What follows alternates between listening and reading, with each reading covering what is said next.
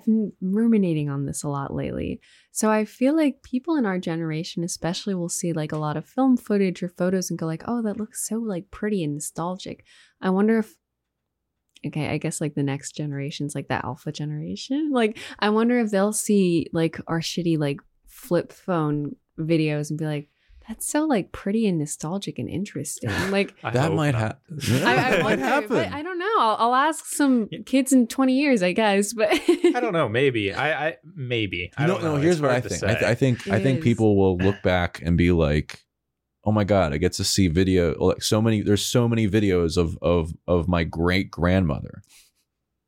Yeah, You know, but Yeah. but they're all her, her like like doing TikToks and shit.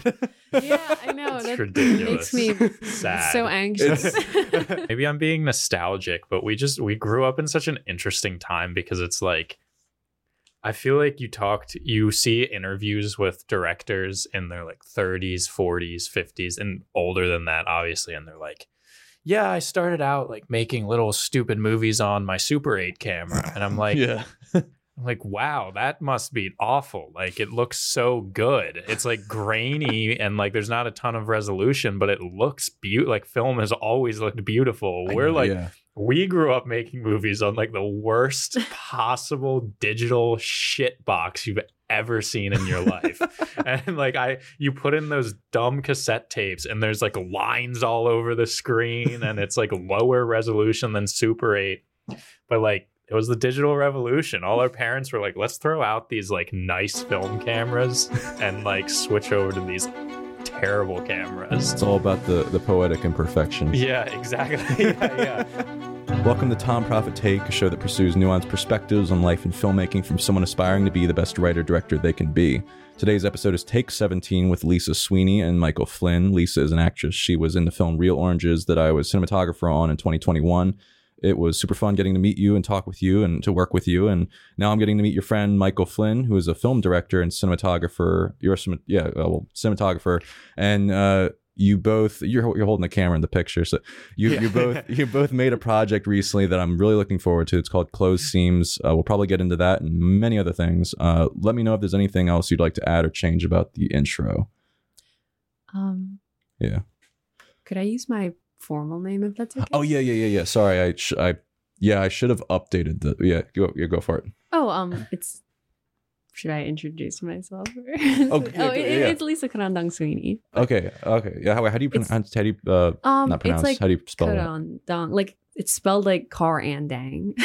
Oh, okay. R and it's such a mouthful. I Sorry, I, I put Lisa Sweeney No, for short totally into the, my phone, and I was like, and so uh, and then I I ended up putting that on here. So No, that's fine. okay, And I think um, director man. Yeah, I'll, I'll, I'll, yeah, I can just go with director, I suppose. Okay. I, I hold the camera, but I'm not a cinematographer.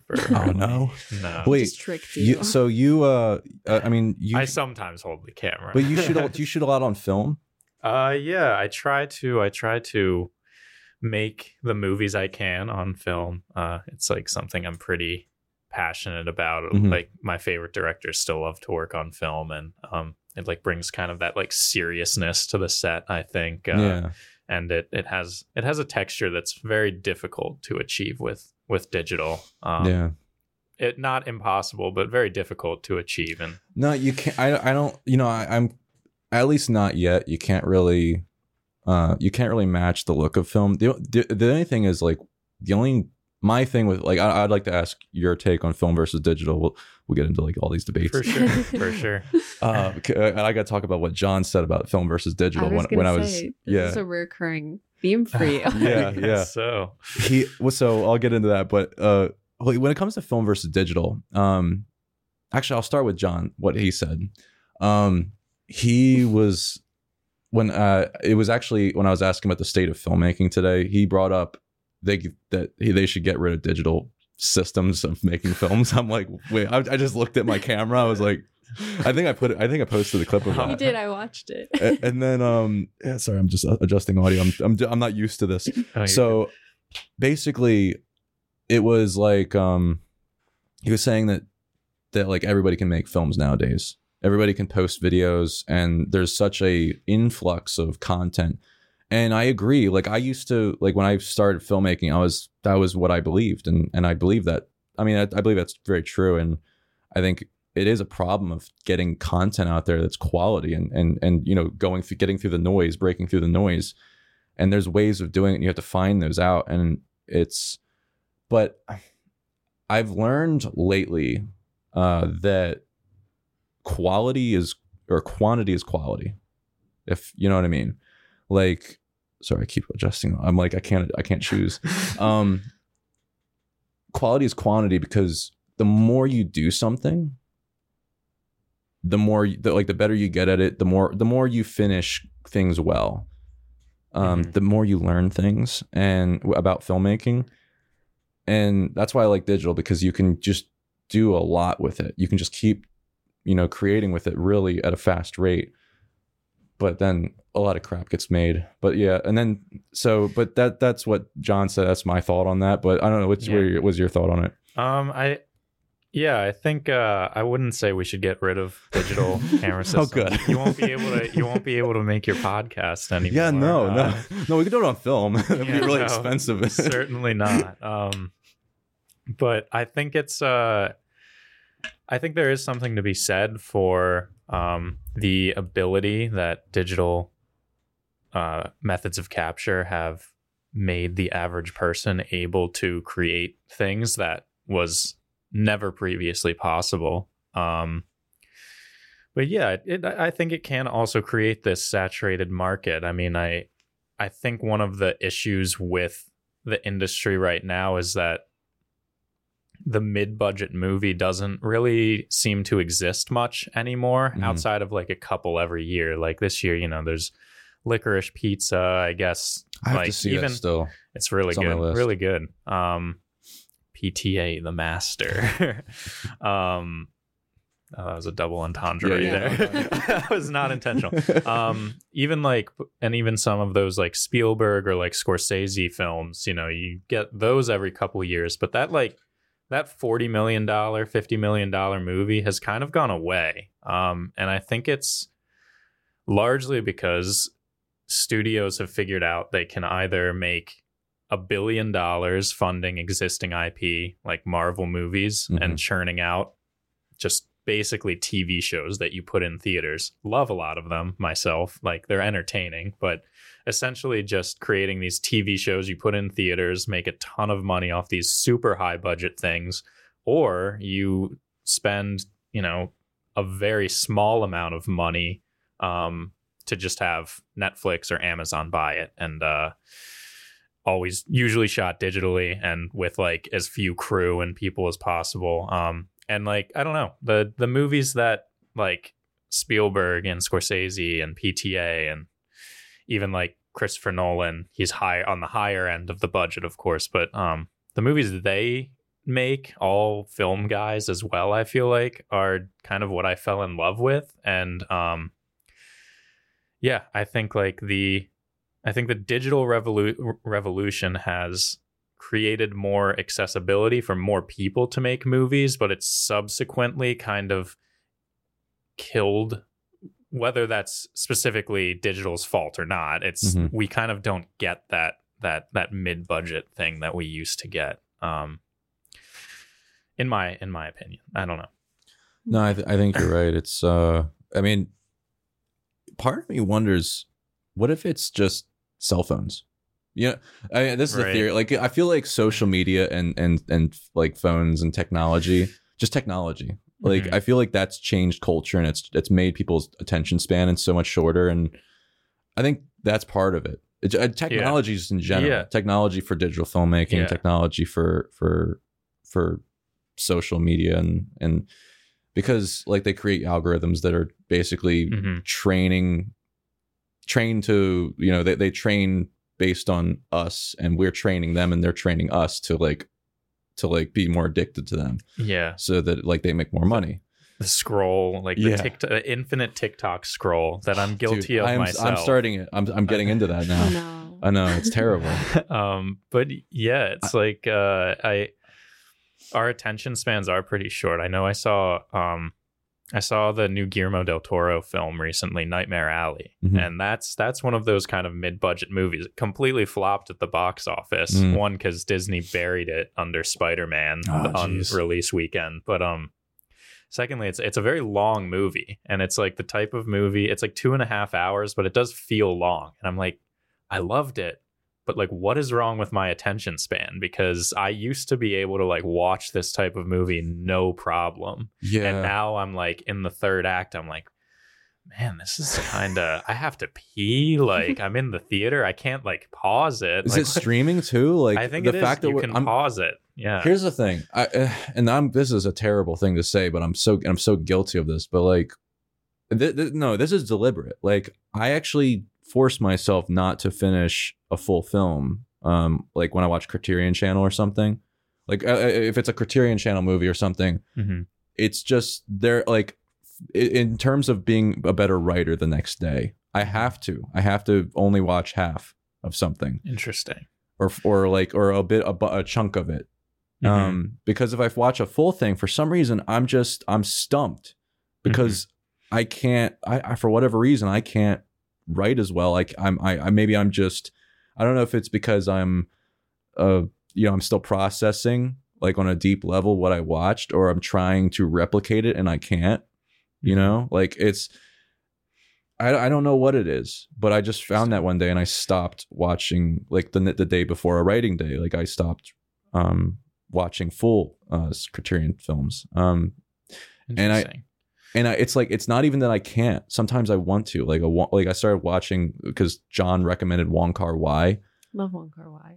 and and you know what? After watching his like all of his films, all, not all of them, but like most of them that I could watch on there, uh, I just now I'm like shooting on wider lenses all the time. I'm like, I wish we did that for all of like real oranges. I'm like, Yeah. like he wanted to do the subway stuff and, and really ultra wide. And I was like, are you sure about this? And then now I'm, then one day I was like, for the dinner sketch, would- or dinner, I, I'm going to call them films from now on.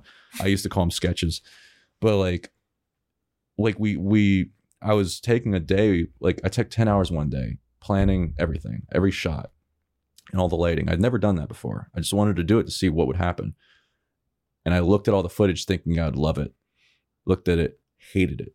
I was like, Hmm. this looks like garbage. And I shot it on like my like on Sigma 18 to 35s. Great Mhm. lens. I love them. Um always shot things on it, but I just looked back and I was, I was like, I can do better than this. I don't I didn't know how. And then I put on like an ultra wide lens that we used like for real oranges and I was like, this looks way better. This this could let's do this, you know? yeah. Yeah. like like my gut told me like what if we shot it wider and i think it's because uh i, I and I, i'll give you a quick caveat or a quick uh tangent um like kubrick i once heard do you ever do you ever listen to the the interview with kubrick where it's like an hour it's like 90 minutes long Mhm. and it's like on youtube somewhere but he i don't know if it's like a reporter or somebody asking him questions but he talked about how you got to learn as a filmmaker to take a picture of a picture or a photographer um, and I, I don't know what he meant by that exactly because i'm not kubrick But- I know uh, from what I thought it meant. I think he meant like you need you know not just the composition, but mm-hmm. compositions within the composition. You know, if you if you're gonna take a picture of like Lisa, why not take a picture of Lisa and the environment she's in, and and in relation to the environment she's in, or or Michael and Lisa, and and like I also look for opportunities in scenes to shoot as much from one angle as possible, like for like and and and then you get you allow everything to play out from one angle and then you get that one entire long take. I love doing that because Yeah. it's like when you're cutting together different performances, different takes, the performances are always different. There's a the, the tone is different always, and it's like hard to get a matching performance to cut to, unless you're. I mean, I mean, and I mean, it, if you're a perfectionist, and it's yeah, that's the thing I struggle Yeah. with. Well, if you can afford to do a hundred thousand takes of every, Yeah, I was gonna say shot, David like Fincher. or, or Kubrick, but yeah, most most of us are on a time crunch. I feel. Um, So- What's your process in terms of of directing? Like like, do you do a lot of takes or? no, uh, Oh, we- you're shooting on film. Yeah, what am we're I thinking? no, no, no, no. But I mean, that's a fair question. I but even before I was able to kind of come up with a budget to be able to like shoot some stuff on Mhm. film, um, on my like T3i days, I've always been like that that if we get it on the third take or the second take, we don't we don't need another one. So it's Mhm. it's um I mean sometimes one for safety, of course, but like if if we get it if we get what I want in a minimal amount of takes, there's no reason to keep doing takes. That's just like tiring out Yeah. actors, tiring out crew.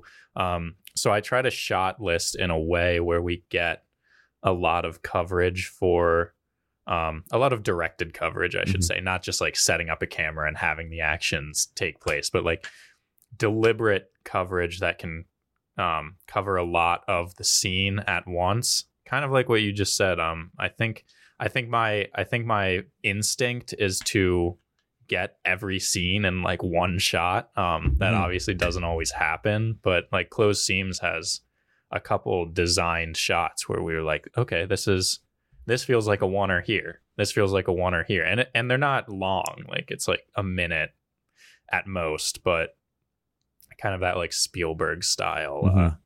Uh, uh, get you know block the scene out. A lot of movies don't have the best blocking anymore, and I try and I try and think about that when I'm directing. Um, so yeah, not a lot of takes, I should say. Do you find that it answer. helps you like like because it forces you to be decisive, Mhm. It- and that I, that's something I ta- I'm tr- trying to teach myself now because I heard from an interview with Matthew McConaughey that that's like what. Sorry, I keep going on like so many tangents, It's okay. but it's like uh he he uh Matthew McConaughey said that like Christopher Nolan's not a perfectionist when he worked with him on Interstellar. Like Mhm. he you'd think he'd be an, a perfectionist. I Yeah. thought he was. But he he likes the imperfections. He Yeah. embraces the imperfections and I'm like and, and and also I feel like from hearing this I'm like it's it's one of those things where you you get the minimal amount that you need but like but where it's solid and then you move forward. You're to, if you're decisive, if you kind of train yourself to be decisive yeah. you progressively get better at it. I feel like if you go the David Fincher route, often you it just it becomes the same thing each time. Yeah, it starts feeling. I I love a lot of Fincher's movies, Mhm. um, but I I think that there's my my gut just tells me if I did direct like that, it would just he can do it well. I would be too artificial. Like it's like it starts feeling almost robotic in a way when you're like so ultra precise. Mhm. Um, I think I I think I tend to strive. I I'd call myself a little bit of a perfectionist, but it's almost like I think my directing style is like it's like I I am a perfectionist, but I don't want it to look like I'm a perfectionist. I don't know if that makes any sense, but it's like that's why it's like I'm I'm all handheld setups, and if we're if the camera move doesn't have to be exactly perfect, but it's kind of that like fake Dogma 95 style that it's it's supposed to look imperfect, but I want it to be perfect. I don't know. if that yeah, makes sense. yeah, yeah. Like poetically perfect. Yeah, poetically imperfect. Per- per- poetically Yeah. imperfect. That's a better point for Yeah. Yeah. And I think Lisa has probably seen that. I mean, on close seams it would be like sometimes I care really a lot about some specific thing, and then other times I'm just like, ah, it's fine, it's fine. We can do, we can go for it. We can go for it. It's difficult to say. I mean, when you're on set, there's always like a time crunch.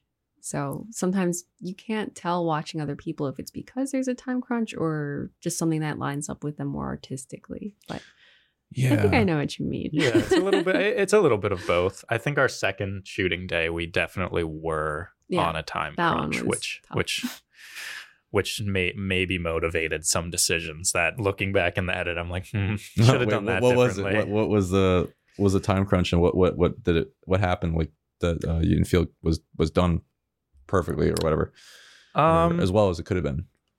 Yeah, I, I think it's just I think it was uh we had a lot of pages scheduled that day. There's only really two major locations um in the film. Uh there's there's a house location, uh stu- like a a sewing room location, uh which Lisa's character in the film constructs her pieces in. Um and then there's a studio location on the photo shoot of the day which has like subsection locations with it. So it was just like a lot of lighting setups and like almost set construction in a way. Um, Yeah. Like we kind of did create like a dressing room just with like combo stands and speed rail and curtains, which was a whole thing. So it was just like a lot of moving parts for like an already very ambitious day. Mhm. Um, so it's almost like uh, this one was time. It was like time.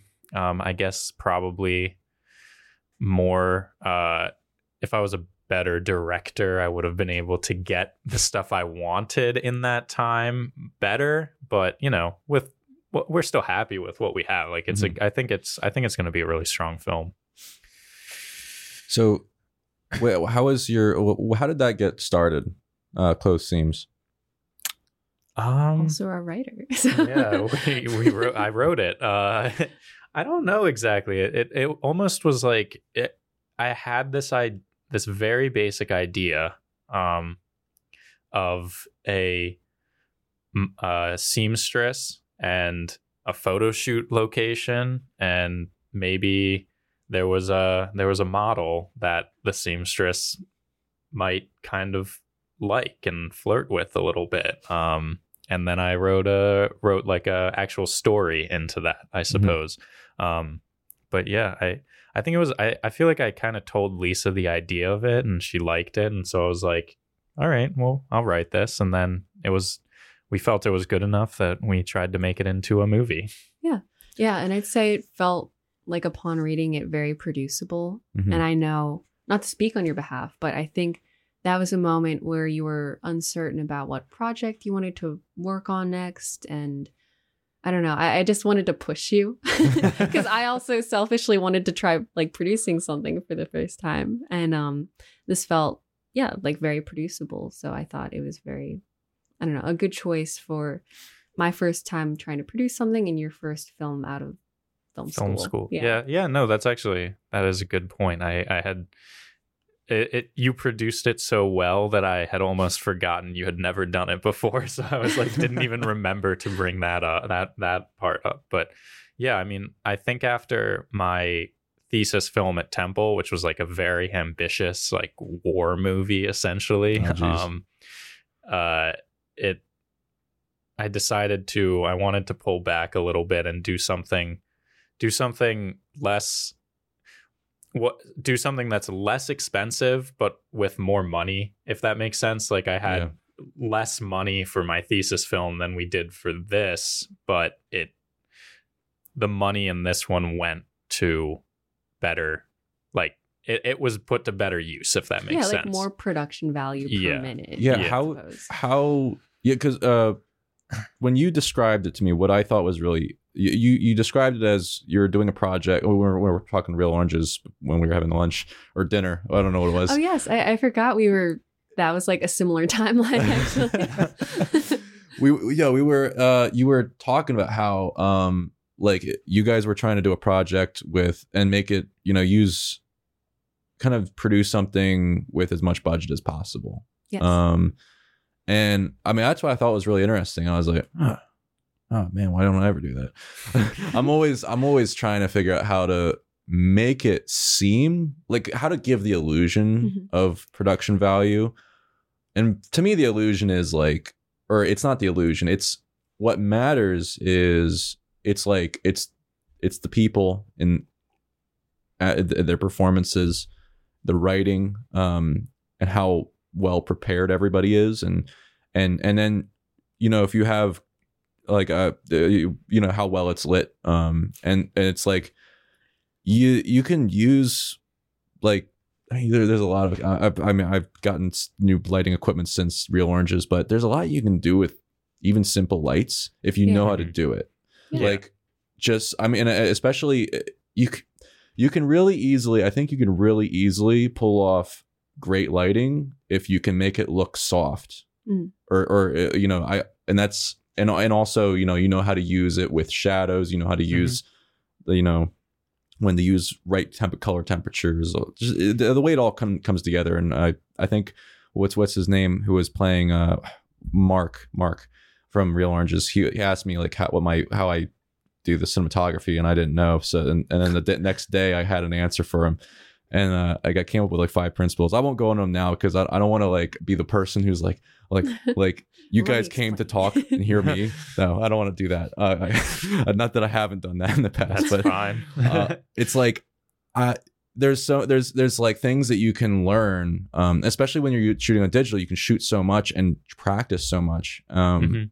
and that you can learn with like equipment that is is I mean, relatively affordable i guess Yeah. um and it's you know I, f- I- when i when i say i want to do a world war ii film people are like oh okay You- like like like like you got a million Sorry, dollars to do it Yeah. and i'm like i don't need a million dollars i just need a million million dollars um in term i just need priceless actors i need a priceless script and i need you know priceless experience Yeah. Yeah. that's Yeah. what i need It's, and yeah so- or, oh no, no, I was gonna say it's funny you say this because I feel like we've had this discussion like maybe every day for the Yeah, last we've month. had that a lot recently. yeah oh, But, go um, into it go into it i oh want to hear no, this no, I was gonna say it's so yeah. Well, we did say that we want a lot of production value per minute with with closed seams. I still think there's a lot of value in like lower budget movies. Like you Mhm. said, it's.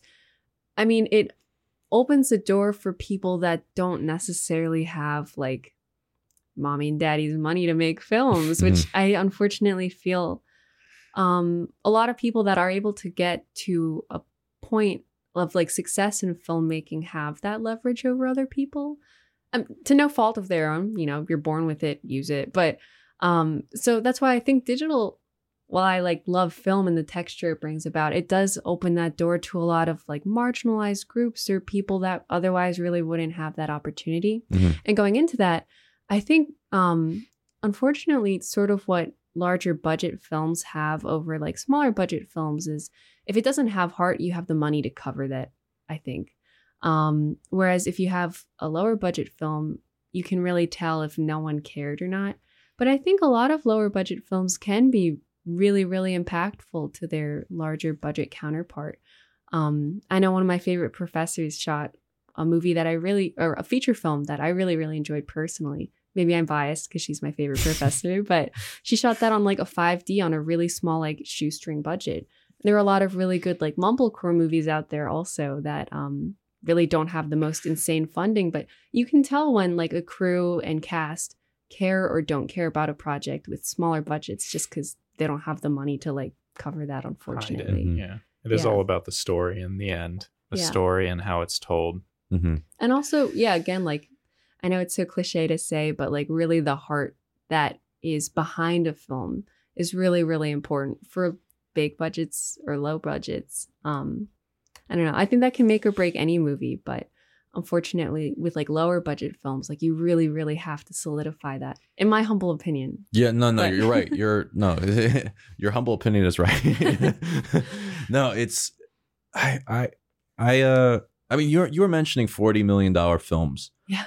And you know, like like I mean no, like that's no, it's a good point because it's like all a lot of great filmmakers like like I, I when I was working on Real Oranges, going into that, like I was listening a lot to, and I mentioned like Roger Deakins' podcast. Him and his Mhm, wife do a mhm. podcast, and I was listening to a crap load of those, and and it really taught me how to kind of be a better DP. I think in terms of just uh like like a lot of little things. Um, especially you know I, I started using an app with a like a viewfinder where I show up on location and actually Yeah, figure yeah, out my yeah, framing And you can like take the That is pictures with so much- length. that's so much better because it's like I know I have I can set up with my lenses I use all the Mhm. time, and I don't have to bring a camera and and or if you bring a camera with the, a similar lens, it's like then you can as long as you figure out the framing and know how to replicate that framing with the camera, like you can plan. So I, I my planning got so much better because I started doing that Yeah. um and it just made me a much better filmmaker and and and then it, i feel like it's it's good enough that i i'm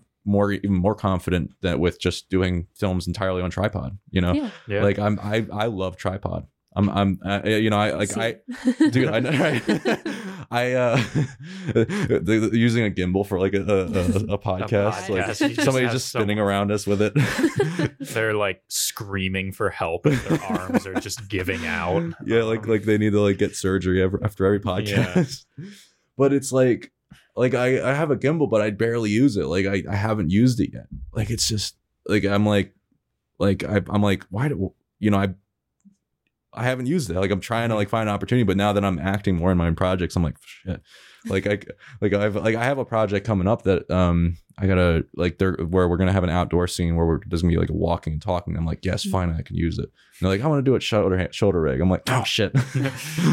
Can't use it. It's never no, it's because I planned for I it. talked them Yeah. into it too. I talked. I was like, when I read this, like I have a gimbal and I'm biased towards using it, but like, what if we did?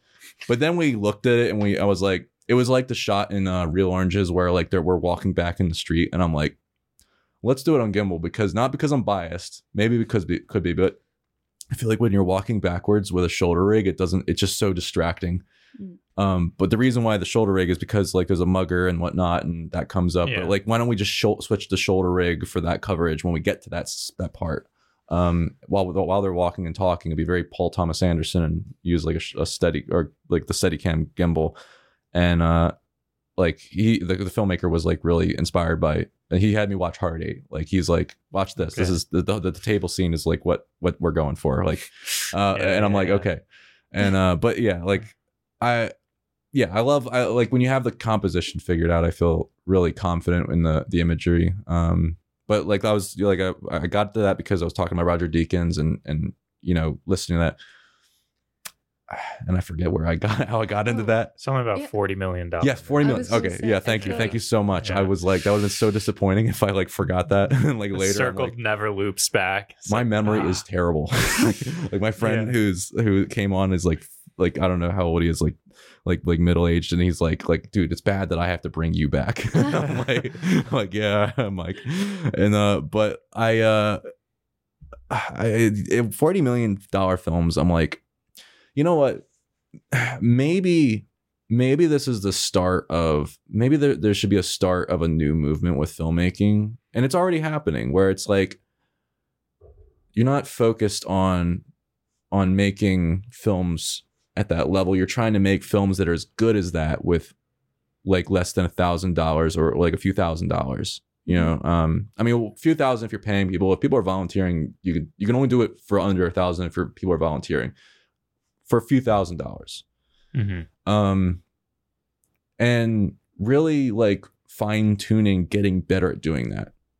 I want to start I, i'm honestly thinking about doing that. Now if i had the opportunity one day to make a bigger budget film probably would do it of course. Like like who wouldn't? Yeah, I But think like- that's the goal, whether people Yeah. want to admit it or not. yeah.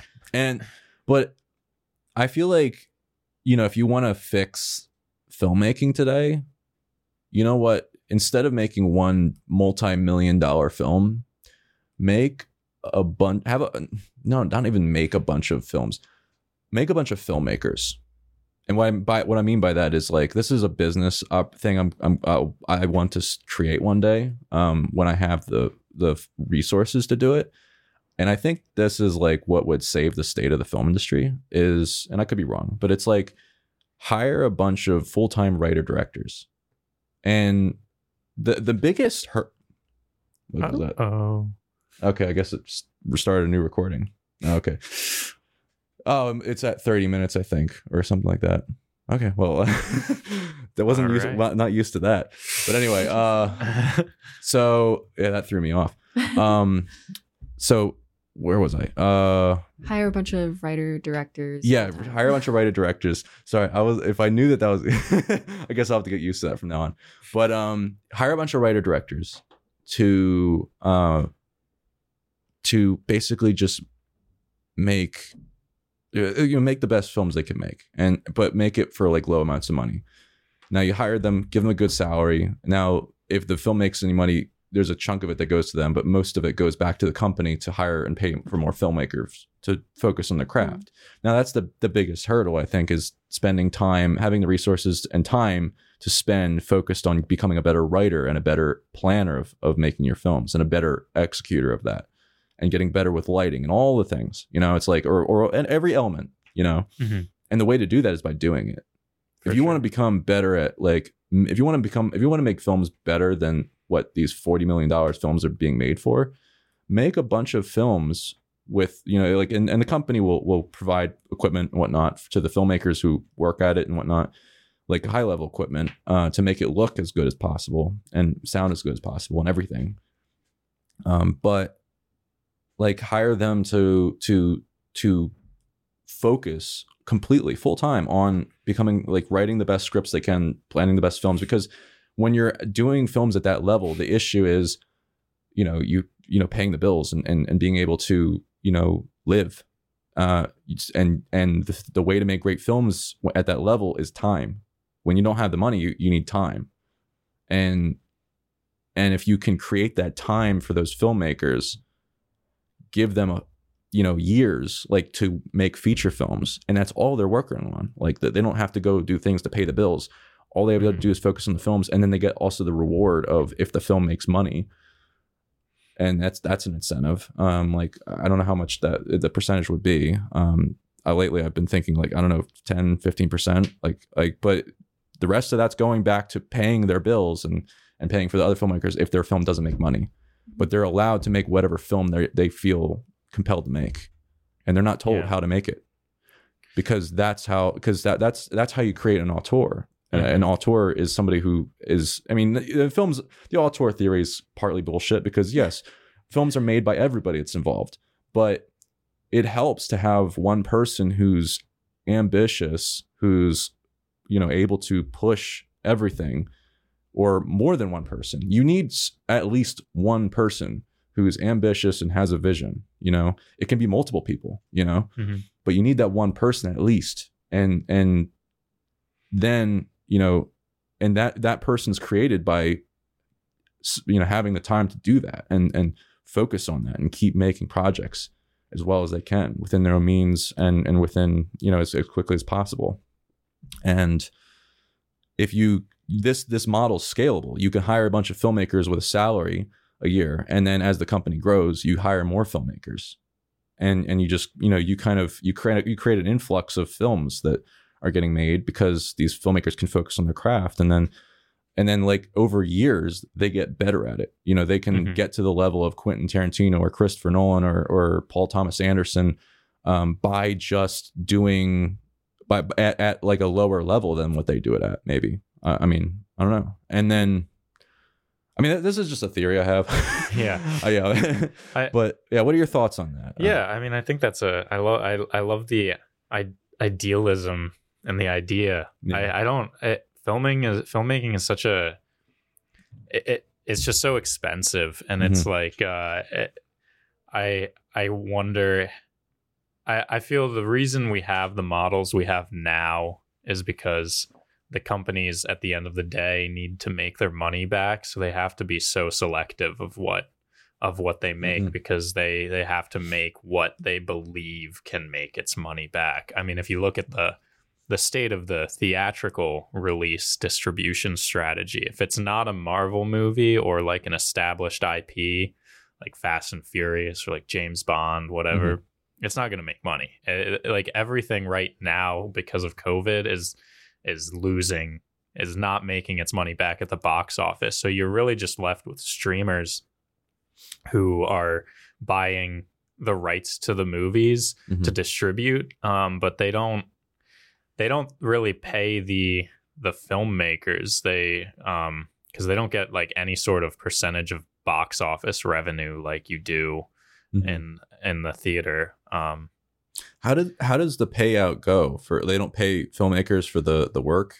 Yeah, basically the basically the production company is going to sell the movie to Netflix, for example. Um, and then, I mean, maybe the filmmakers have a a clause in their contract, like the director says they get five percent of whatever the Netflix sale is. But I I don't think that that may be becoming more common, but Mm-hmm. most most films funded like through independently through a production company like um that say a streaming service acquires later like the streaming service isn't the first isn't the, is almost never the first option like Mhm. they're trying to go to theaters first because they know that that's the most that's the most profitable if they have a sellable movie like if if you can sell uh, a couple million dollar movie to a theater and make 10 million back you've like in screenings over a couple months at like independent theaters you've made a profit but a lot of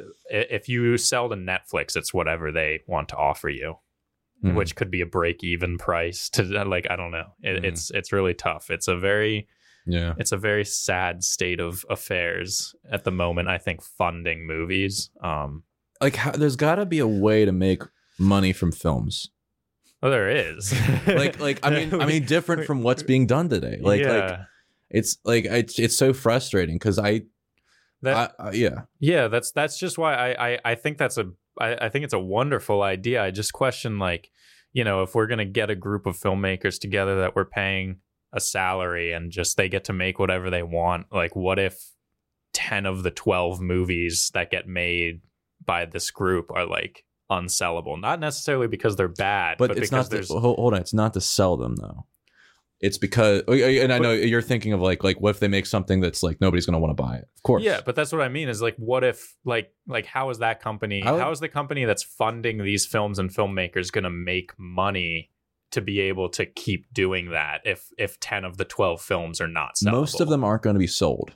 Okay. Well, how are they The going to reason- make the- money then? I'm. It's gonna. We're gonna create a, a streaming platform, but the thing is, we have to create the films. But it's it's a streaming platform just for the films that we make. Interesting. Okay. And now, if now the reason why I would I wouldn't start until I have a lot of money is Yeah. because I wouldn't. Uh, you know, I'm not You'd gonna be, be making money. I'm not gonna be. I'm gonna be in the hole. I'm gonna be digging myself in the hole for a while. Now, if it never works, it was it was fun to try. I'm trying. Fun yeah. losing all the money to try. but I, I mean, no, it's it's a life mission. Like it's it's a life mission to like bring to make like a golden age of filmmaking again. You know, like I feel like filmmaking's gone to shit. You know, and and the way to fix it is, uh, or not just a golden age, but like a, a, a that and, and the best era of filmmaking. There, could, I think there's a best era right around the corner, and the way to do it is. It's not going to come from studio executives telling people how to make films. It's going to come from filmmakers going and making their own initiative to to make the film the way they want. And it's like you the the problem is time. And and if you can Yeah. give those filmmakers time, now it's gonna it, it it'll feel like like like what the fuck are we doing? Like we're actually going to make the films we want to make Mhm. and just spend all our time doing that and then they go and make the films and it's like are we going to make any money from this i don't know i mean honestly if we make one film that it's like somebody's like a studio is like we really want this film i don't even think we would give them exclusivity rights if they want to stream it or if they, if they want to pay to like put it out on their platform that's an option i don't think we Mhm. would sell anything I think we would keep all the rights to all our projects and then put it all on our own platform. And if they people other platforms want it on theirs as well, we'd be open to that. Because I think I think one of the problems with streaming platforms is they're all making their own original content and they're not giving Yeah. it to each other. Because nobody's gonna pay for all like who who can like ha, nobody likes paying for all these different platforms. You know what I mean? Yeah.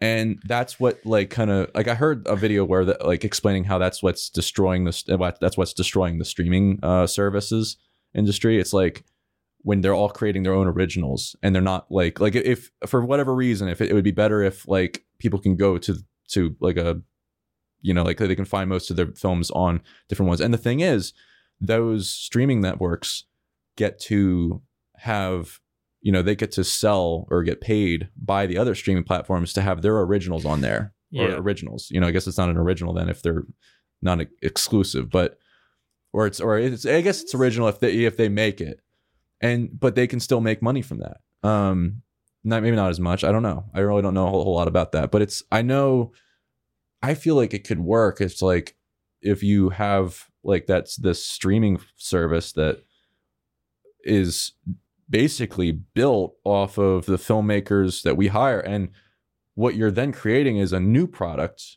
of people filmmakers of today new a new generation of filmmakers making whatever the fuck they want you know it's like nobody's doing that hmm nobody's doing that Yeah. we we could do that and we be in control of our distribution Sure. and then nobody can tell us what to do you know i like that i kind of Yeah. like i mean I, I don't know if it'll work Yeah. i think it's, i think it's worth a shot I mean, we're at a point where it's very like it's almost in a way it's it's like pre.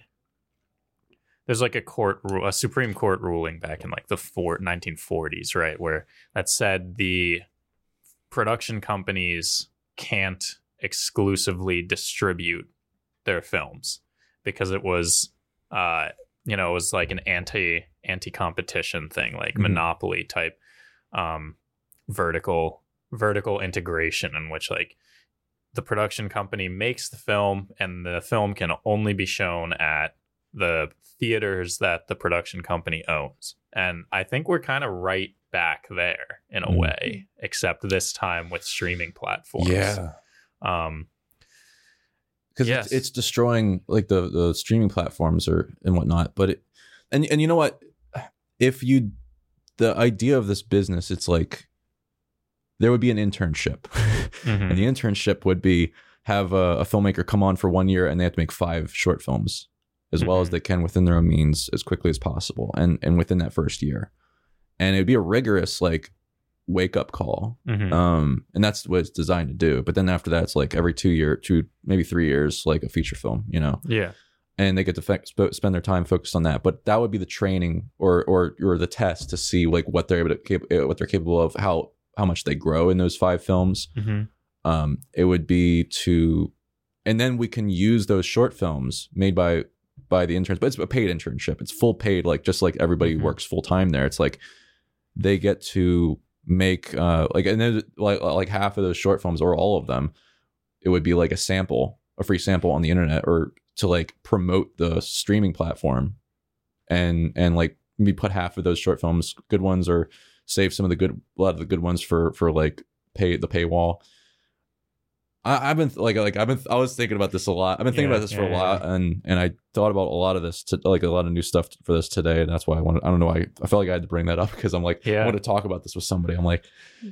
but you know, and I want to also get it out there so that like if somebody tries to like patent it or sort of like copyright it or not, no, it would be patent, um, like a business your idea.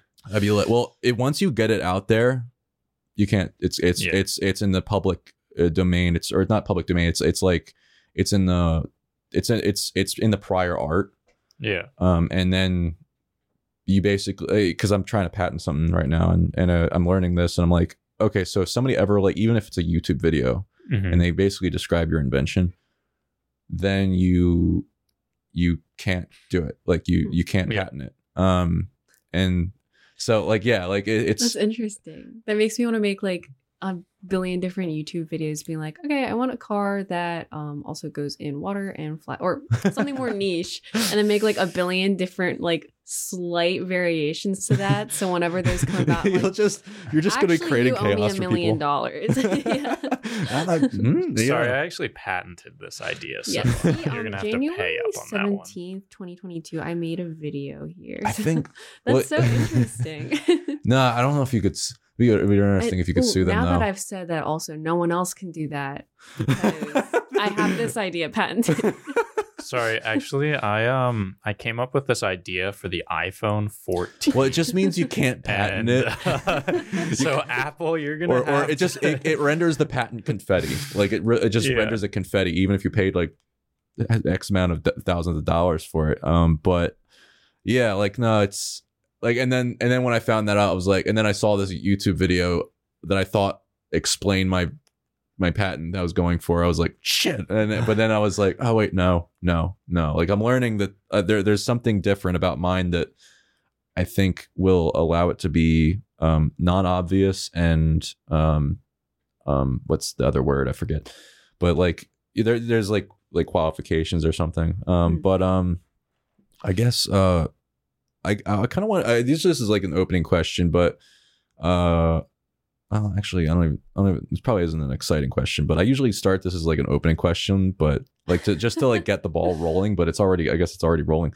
But I think I figured how how did we meet, or how did you guys meet? Actually, that's a better question. How did you guys meet? oh, so this is actually my first time, I guess, really the second time acting with any lines, but my first time acting with lines was like a small day playing role Mhm. in um, a short film that never came out. And it's probably for the better because I did so bad.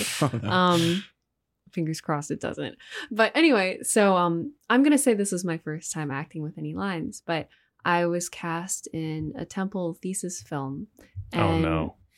sorry no, no, it was lovely i thought it was very pointed and a really really wonderful first time being on set with lines Mhm. and everyone was lovely to work with and very fun and michael was ading and I didn't know what an AD was or what an AD did. But um, every time he'd be like, "Okay, you have like this amount of time left. Like, can we like start moving?" I'd be like, "Wow, he's so so professional. This guy's like he's like on the ball all the time." And then I realized later, I'm like, That's your "Oh, job. That's his job." But you know, it's still props to you. I was impressed. Well, but thank you. that's how we met. you know, you know, I found out recently is is really effective when you're trying to figure things out on set. I I started doing this. I'm gonna probably continue doing this.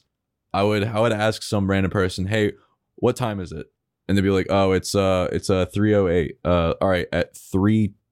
Like, like we're if we're trying to figure something out and we're gonna, I feel like it's gonna waste time figuring it out, but it's important that we do figure it out. I'll say, all right, at three eleven or three or three twelve, like four minutes from now, we we have to we have to have a solution. And then we for the three or four minutes, it's like, okay, let's let's talk it out, let's figure that out as quickly as possible. And then it's like you you you put create an adrenaline rush, and Yeah. it's like and it's like Mhm. what it's like, but you you kind of create that discipline rule. It's like whatever we come up with, we're gonna use. Um, or if it's something like really like we really it's really terrible, whatever we're going doing, like like it's like this is not working. Mhm. We'll be like, all right, let's let's let's let's uh, what time is it now? Do it again. Let's figure something else. we out. always figure i always we always figured out a solution when we did that and i was like i'm gonna do that i'm gonna continue doing that from now on Yeah. but uh no, no, i love uh, when you set deadlines like a, like a four minute deadline to come up with something Yeah. it, it really helps but uh yeah no that's that's a, little amateur tip i have i've come up with Yeah. Yeah. it's not a pro tip it's an amateur, Amateur tip. Prosumer tip. prosumer tip I also just going back to it for a second. I remember also my first time really talking to him on set. Mhm. The day before, I had a nightmare that I so I speak some German, but I had a nightmare. I showed up to set and the director was like, "Oh, we're doing everything in German." And I was like, "Oh my god, I don't Hmm. know all the words for this." And so I remember one of my first times talking to you, I was like, I had this crazy dream that everything was in German. And this is like really my first time speaking to him. And so then after that, I was like, I feel like I probably sounded really weird. So did I scare you with that? Yes. do you, do you know I was to like, do a oh, german God. accent Uh, we've got one of these German accent. actresses. Yeah. Oh man, I need. I, I'm looking for somebody who can do a German accent or like who can tr- help me with my World War II film when, when it comes down to that, like doing it. Ooh, I have a lot of Nine. oh, nay. I have a lot of takes on um I feel like German accents in films are always I mean, I'd say a lot of accents are really, but like very over the top and like theatrical. Like Mhm. I, I have a lot of friends in Germany and I'm like, they don't sound like that. Yeah. um So you, and I, I know it's like sort of again like to make a statement usually on like the character per se Yeah. but I, I know a lot of like really lovely german people and i'm like wait they don't german's a really beautiful language and english is like ultimately very Mhm. derived from it um yeah i don't know i feel like people are always like oh german's an ugly language and i'm like wait i think it's very very lovely but of course when you're only watching like horrible historical videos with very aggressive, angry people, it's gonna sound like bad. But you could say that about any language. yeah. I mean, if I could, Fair enough. I mean, I'm, I mean, it might be a paid thing. Like if I can, because I, it's adamant that I get somebody who can like train me. Because I'm, I'm, what I'm probably gonna do is, is I'll, you know, once the script is written and it's finished, um, and it's like locked, uh, after like feedback and re- rewrites and whatnot, I'll probably have either I'll have somebody either record them talking and saying everything in, with a German accent. If that's see if that works, and then I like have to listen to it, and I'm like, okay, how do I make my voice sound like that? Yeah. or or just like sit down with somebody and then have them like like pay them to like sit down with me like like like hourly and just train me like to do it, Mhm. and then not just for my lines, but like for all the characters' lines, and. I'm gonna. I I was debating whether to write things in in different languages, but I was like, Because it I- depends on your actors. I, you know, yeah, I, I, for many reasons, I'm thinking I'm just to do it in English, but it's to have accents, um, because I like being It's able. like Jojo Rabbit. yeah, right. Yeah, I, I like I like being able to control. Like I, I know I like I know how to write in English, and I know how to. Uh, like I don't know any other languages, unfortunately. I, I, I, I wish I like. I, I one day I'll I'll teach myself, or I'll not teach myself. I'll learn another language, but like, because I, I I hear great things about like being able to it teaches you how to think like it, it It makes you yeah. aware of your your thought processes because everything's built from language but it's um yeah i i, I want to do it in english because i know how to i know how to make it sound good in english um Mm-hmm. because i write that way and i can and i want it, i want to know how it sounds like i want to Yeah. know how- that that it's worded the way i want it to be worded to make sense the way that i want it to make sense and i don't yeah so yeah and, and I, and I think a lot of languages, it's difficult to, if you're not fluent, to write characters in another languages because there are so many different like vocal inflections that don't necessarily mean the same thing to like what Mhm. we would traditionally associate with like English.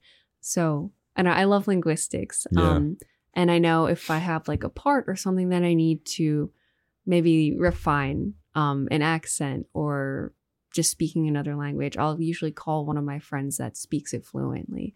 But Mhm. that's a, that's a really good point, and I think that's that's very considerate of you because I, I do feel like I see a lot of like younger writers just go into writing like a foreign language film that they're not either contacting people that speak that language or that they are not personally like fluent with. Because that can create in my humble opinion like a lot of you'll like rewatch it or at least as someone that speaks that language you'll watch it and go how do they do that? Yeah, Like, I don't, don't- understand. I don't want people to watch it and be like, uh, like, like, like, what, like, like, yeah, like exactly what you're talking about. I'm like, and, and I won't know. And then once it's out, once they, once they see it, they're gonna be like, I can't fix it. It's out there, like you know. Mhm. And I mean, I love watching foreign films. I love. I don't have anything against subtitles. like I love, Yeah. you know, it's it's. I I watch a lot of foreign films. Um, and I mean, you said you were just watching Wong Kar Wai. yeah, dude, like I, I yeah, no, like my favorite, one of my favorite, one of my top three favorite films, or well, filmmakers. Now I guess my top four is like Wong Kar Wai is going to be in there, but um, like it's like Christopher Nolan, Quentin Tarantino, but like Andre Tarkovsky. I, I mean, I don't know if you've watched like Andre Tarkovsky films. Of course. Okay, I love it. Fucking, dude, I, I, I watch them. I rewatch them so many times.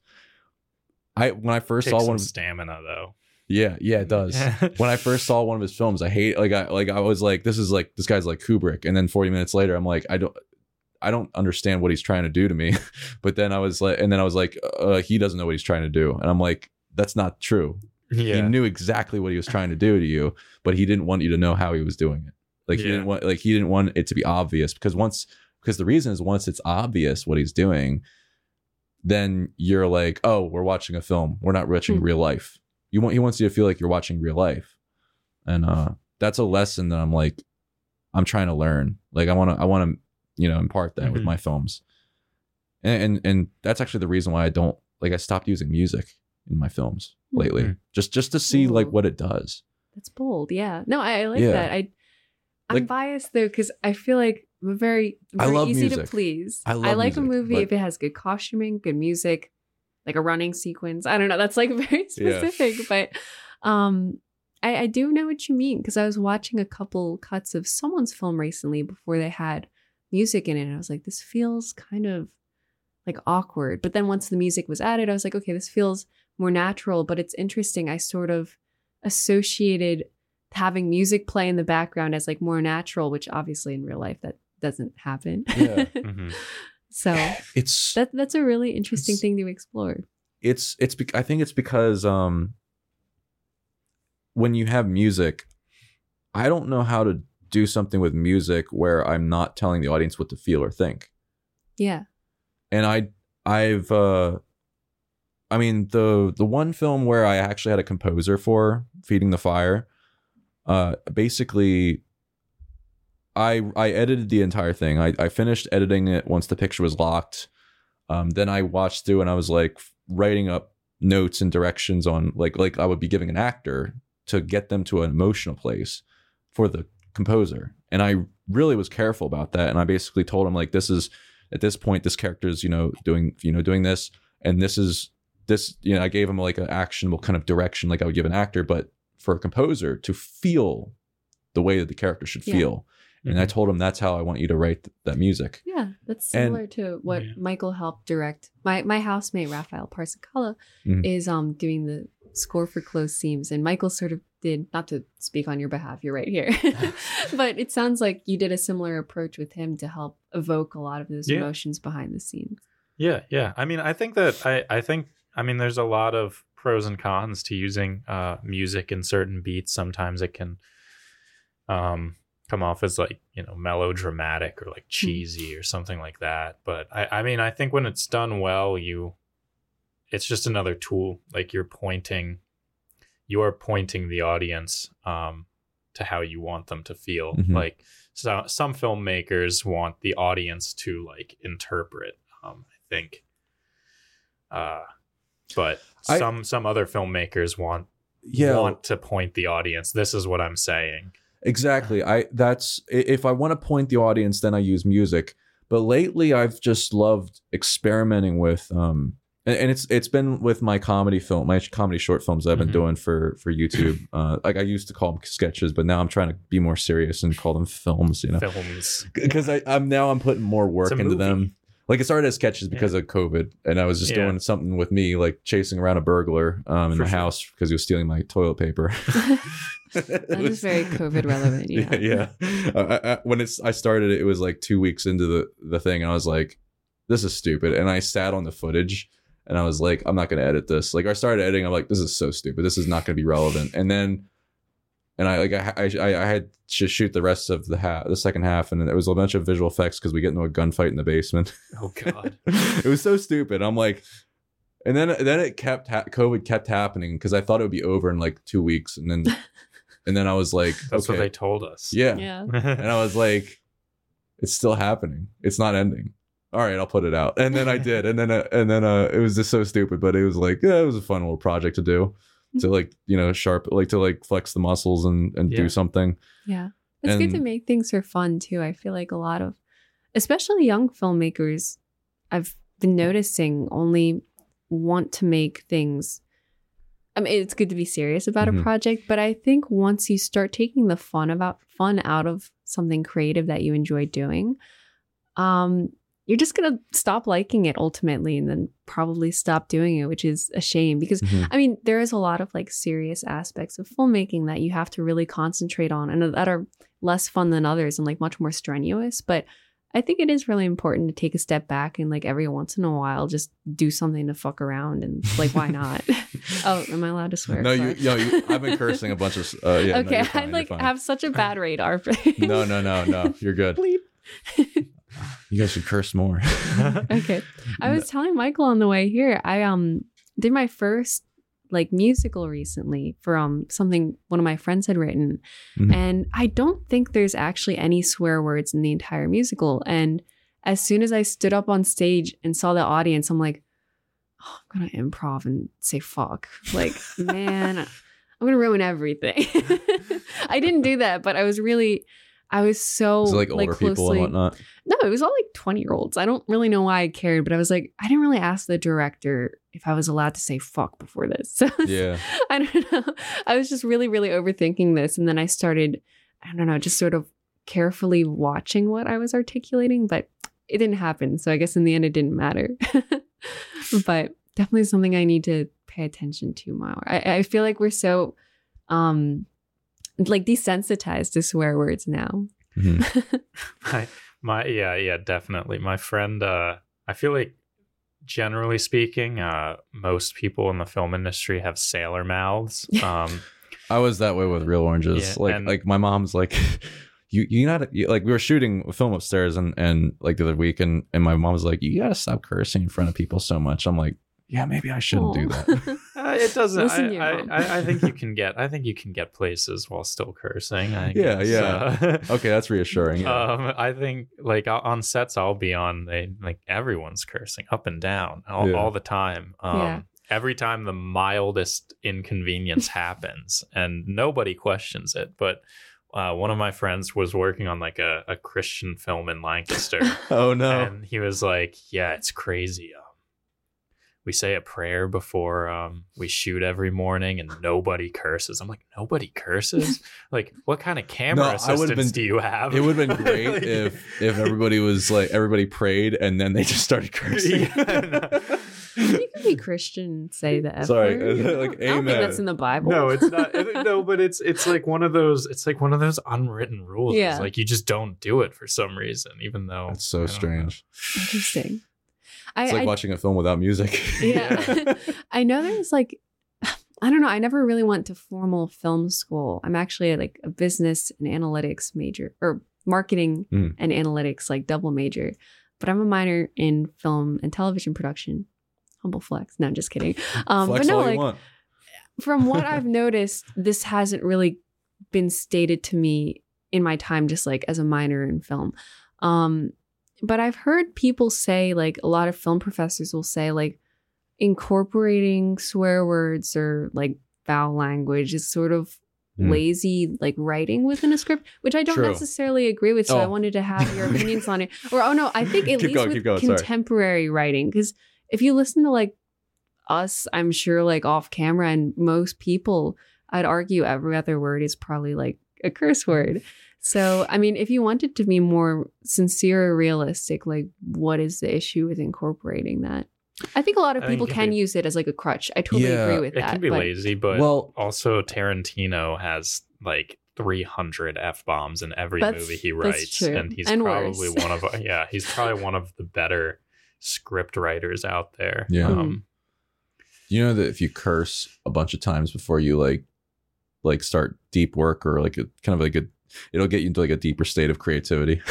but I don't I wouldn't do it though because it can all it can also just get you into like a really acute state of mind which is like I did. I did that once and and I, and I look back at my writing I'm like this is garbage like like, like it got me to like this like really weird state of mind I don't even know why and I heard that one day like I was listening to like some kind of podcast on like like uh like I was like a high performer podcast Yeah. like like things where people I- like talk about writing or like like deep work tasks or things I think that makes sense. Like- Like, uh, like it's almost like because it's like a taboo thing, right? So Yeah. like if you're if you're gonna do something that's super you, you, have, taboo, you have like right a, a mantra you of curse write, words right before you write Like it's gonna it's gonna open up your mind to like unexpected places. I won't do it ever again though but like because I, I, I, I it was some of my worst writing Okay, well then But- then maybe it doesn't work. I don't know even why. I don't even know why I brought it up because now people, somebody's gonna do it and they're gonna blame me for their shitty writing. but no, I it might it work. works for different people, I'd imagine. Maybe it was a not for mathematician though. It was a mathematician, so maybe it works for math.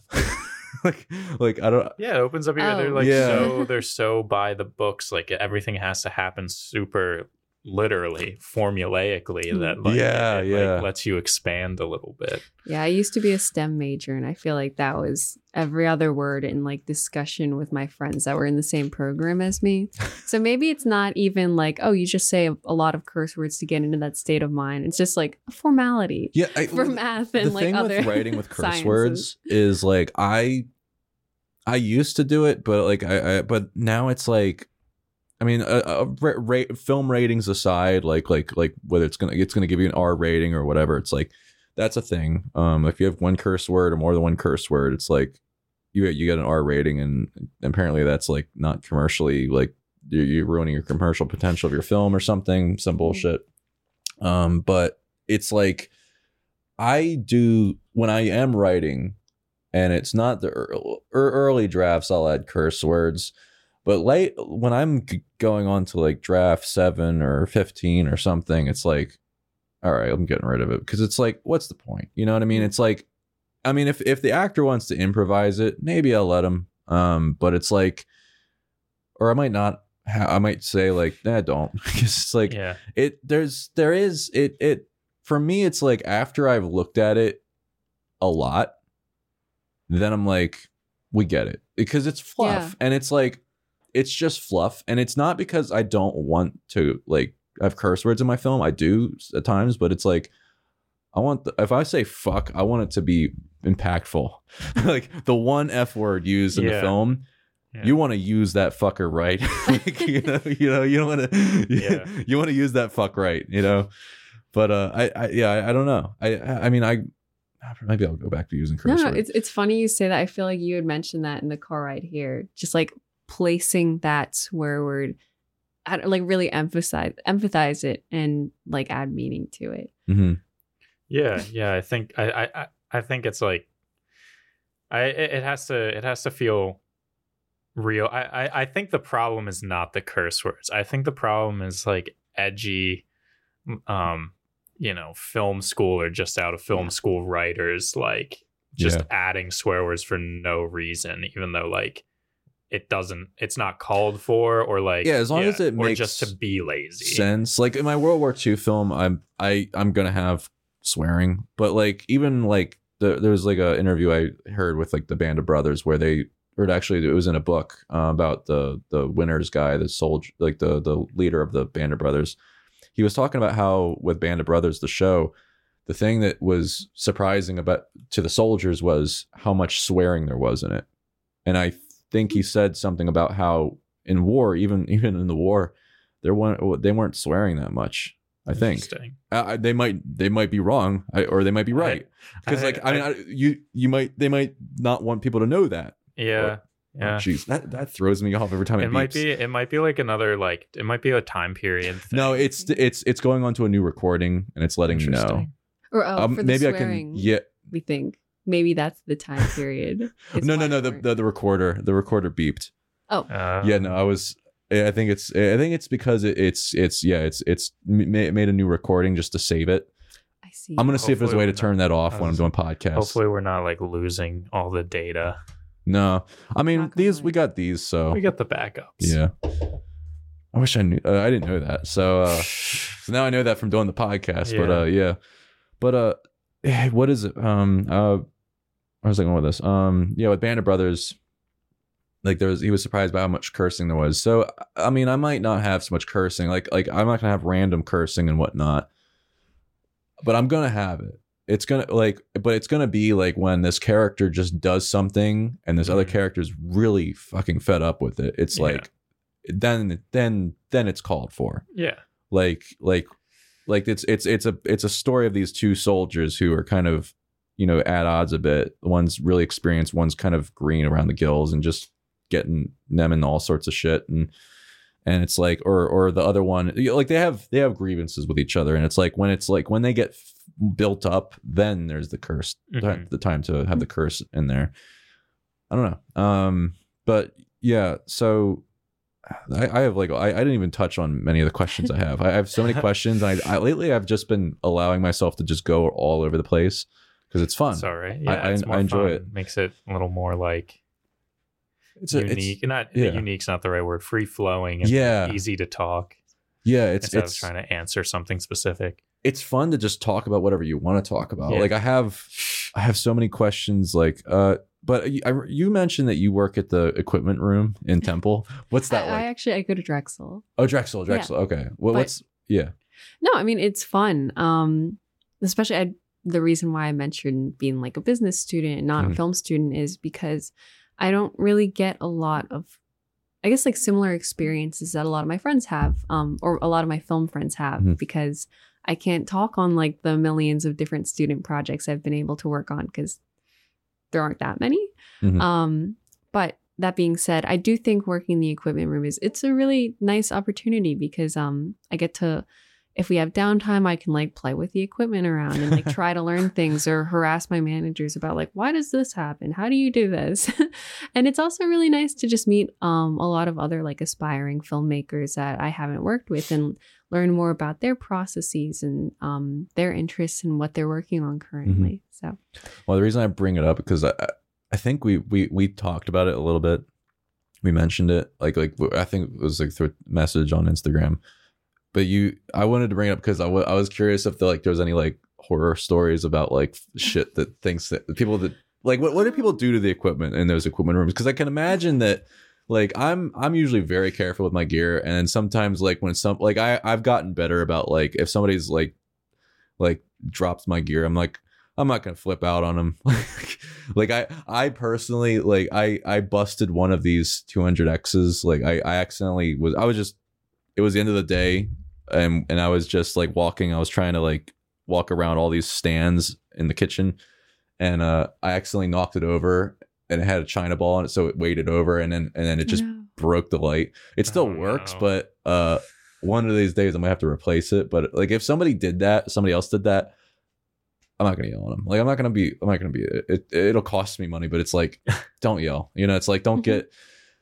But like sometimes, like when you have people handling equipment, it's like they don't handle it like like it's theirs. You know, Yeah. especially if it's an equipment room. Yeah, I, I saw this um funny post. I think it was on like movie set memes. I love that. Yeah, yeah, it's a really good account. And I might have sent it to you and was like, oh, check the comments. But it was some like it was like a rhyme and it was very catchy, but it was like, oh, it's just it's a, just a rental, like slide the lens across the floor. But it was it was really The funny. I laughed one? at it. Well, yes, it was that. One of the top comments was something like, oh, just a rental. And I thought that was funny.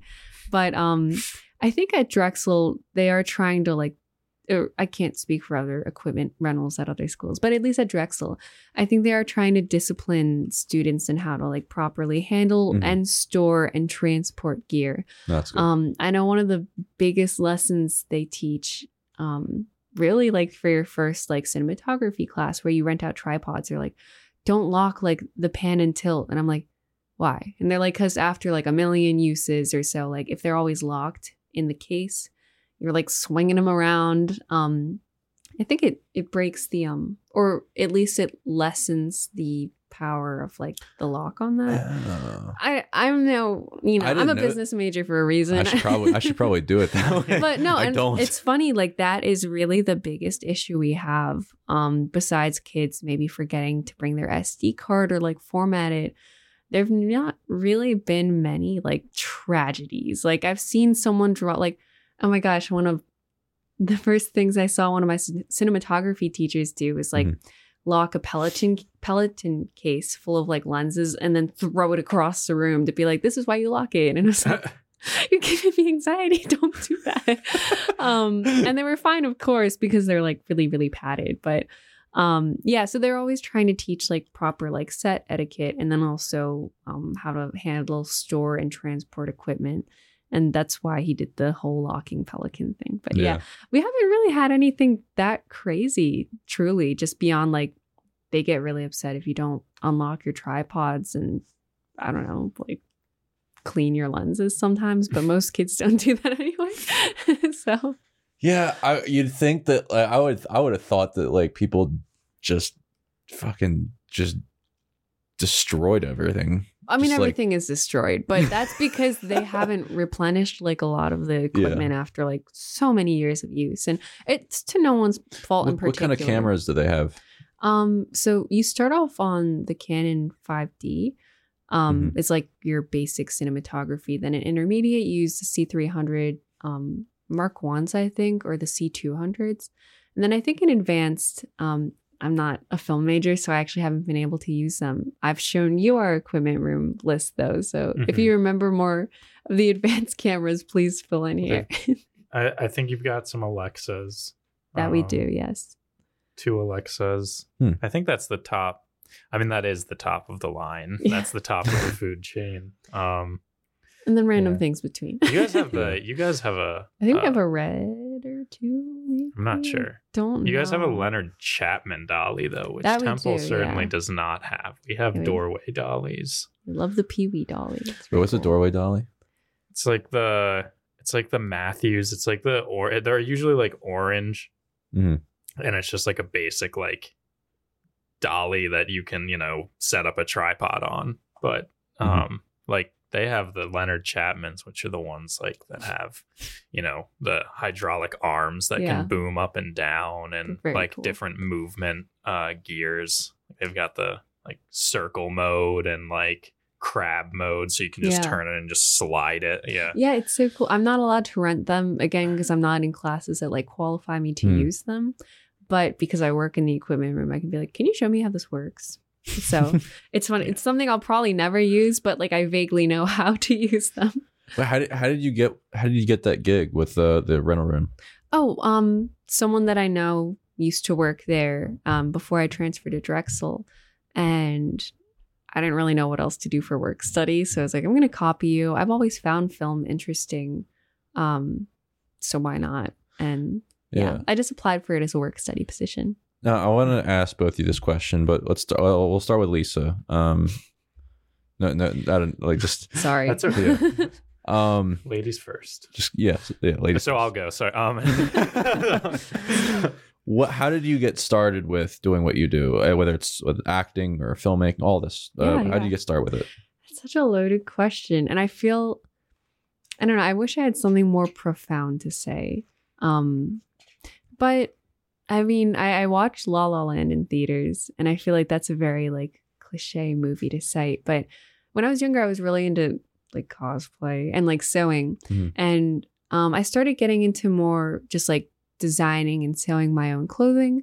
And um, seeing La La Land, I really, really loved like the musical components of it, but also a lot of the costume design in it as well. It's really clean, minimalist, but like it speaks so loudly on the characters in it. It's just, it's like visually pleasing.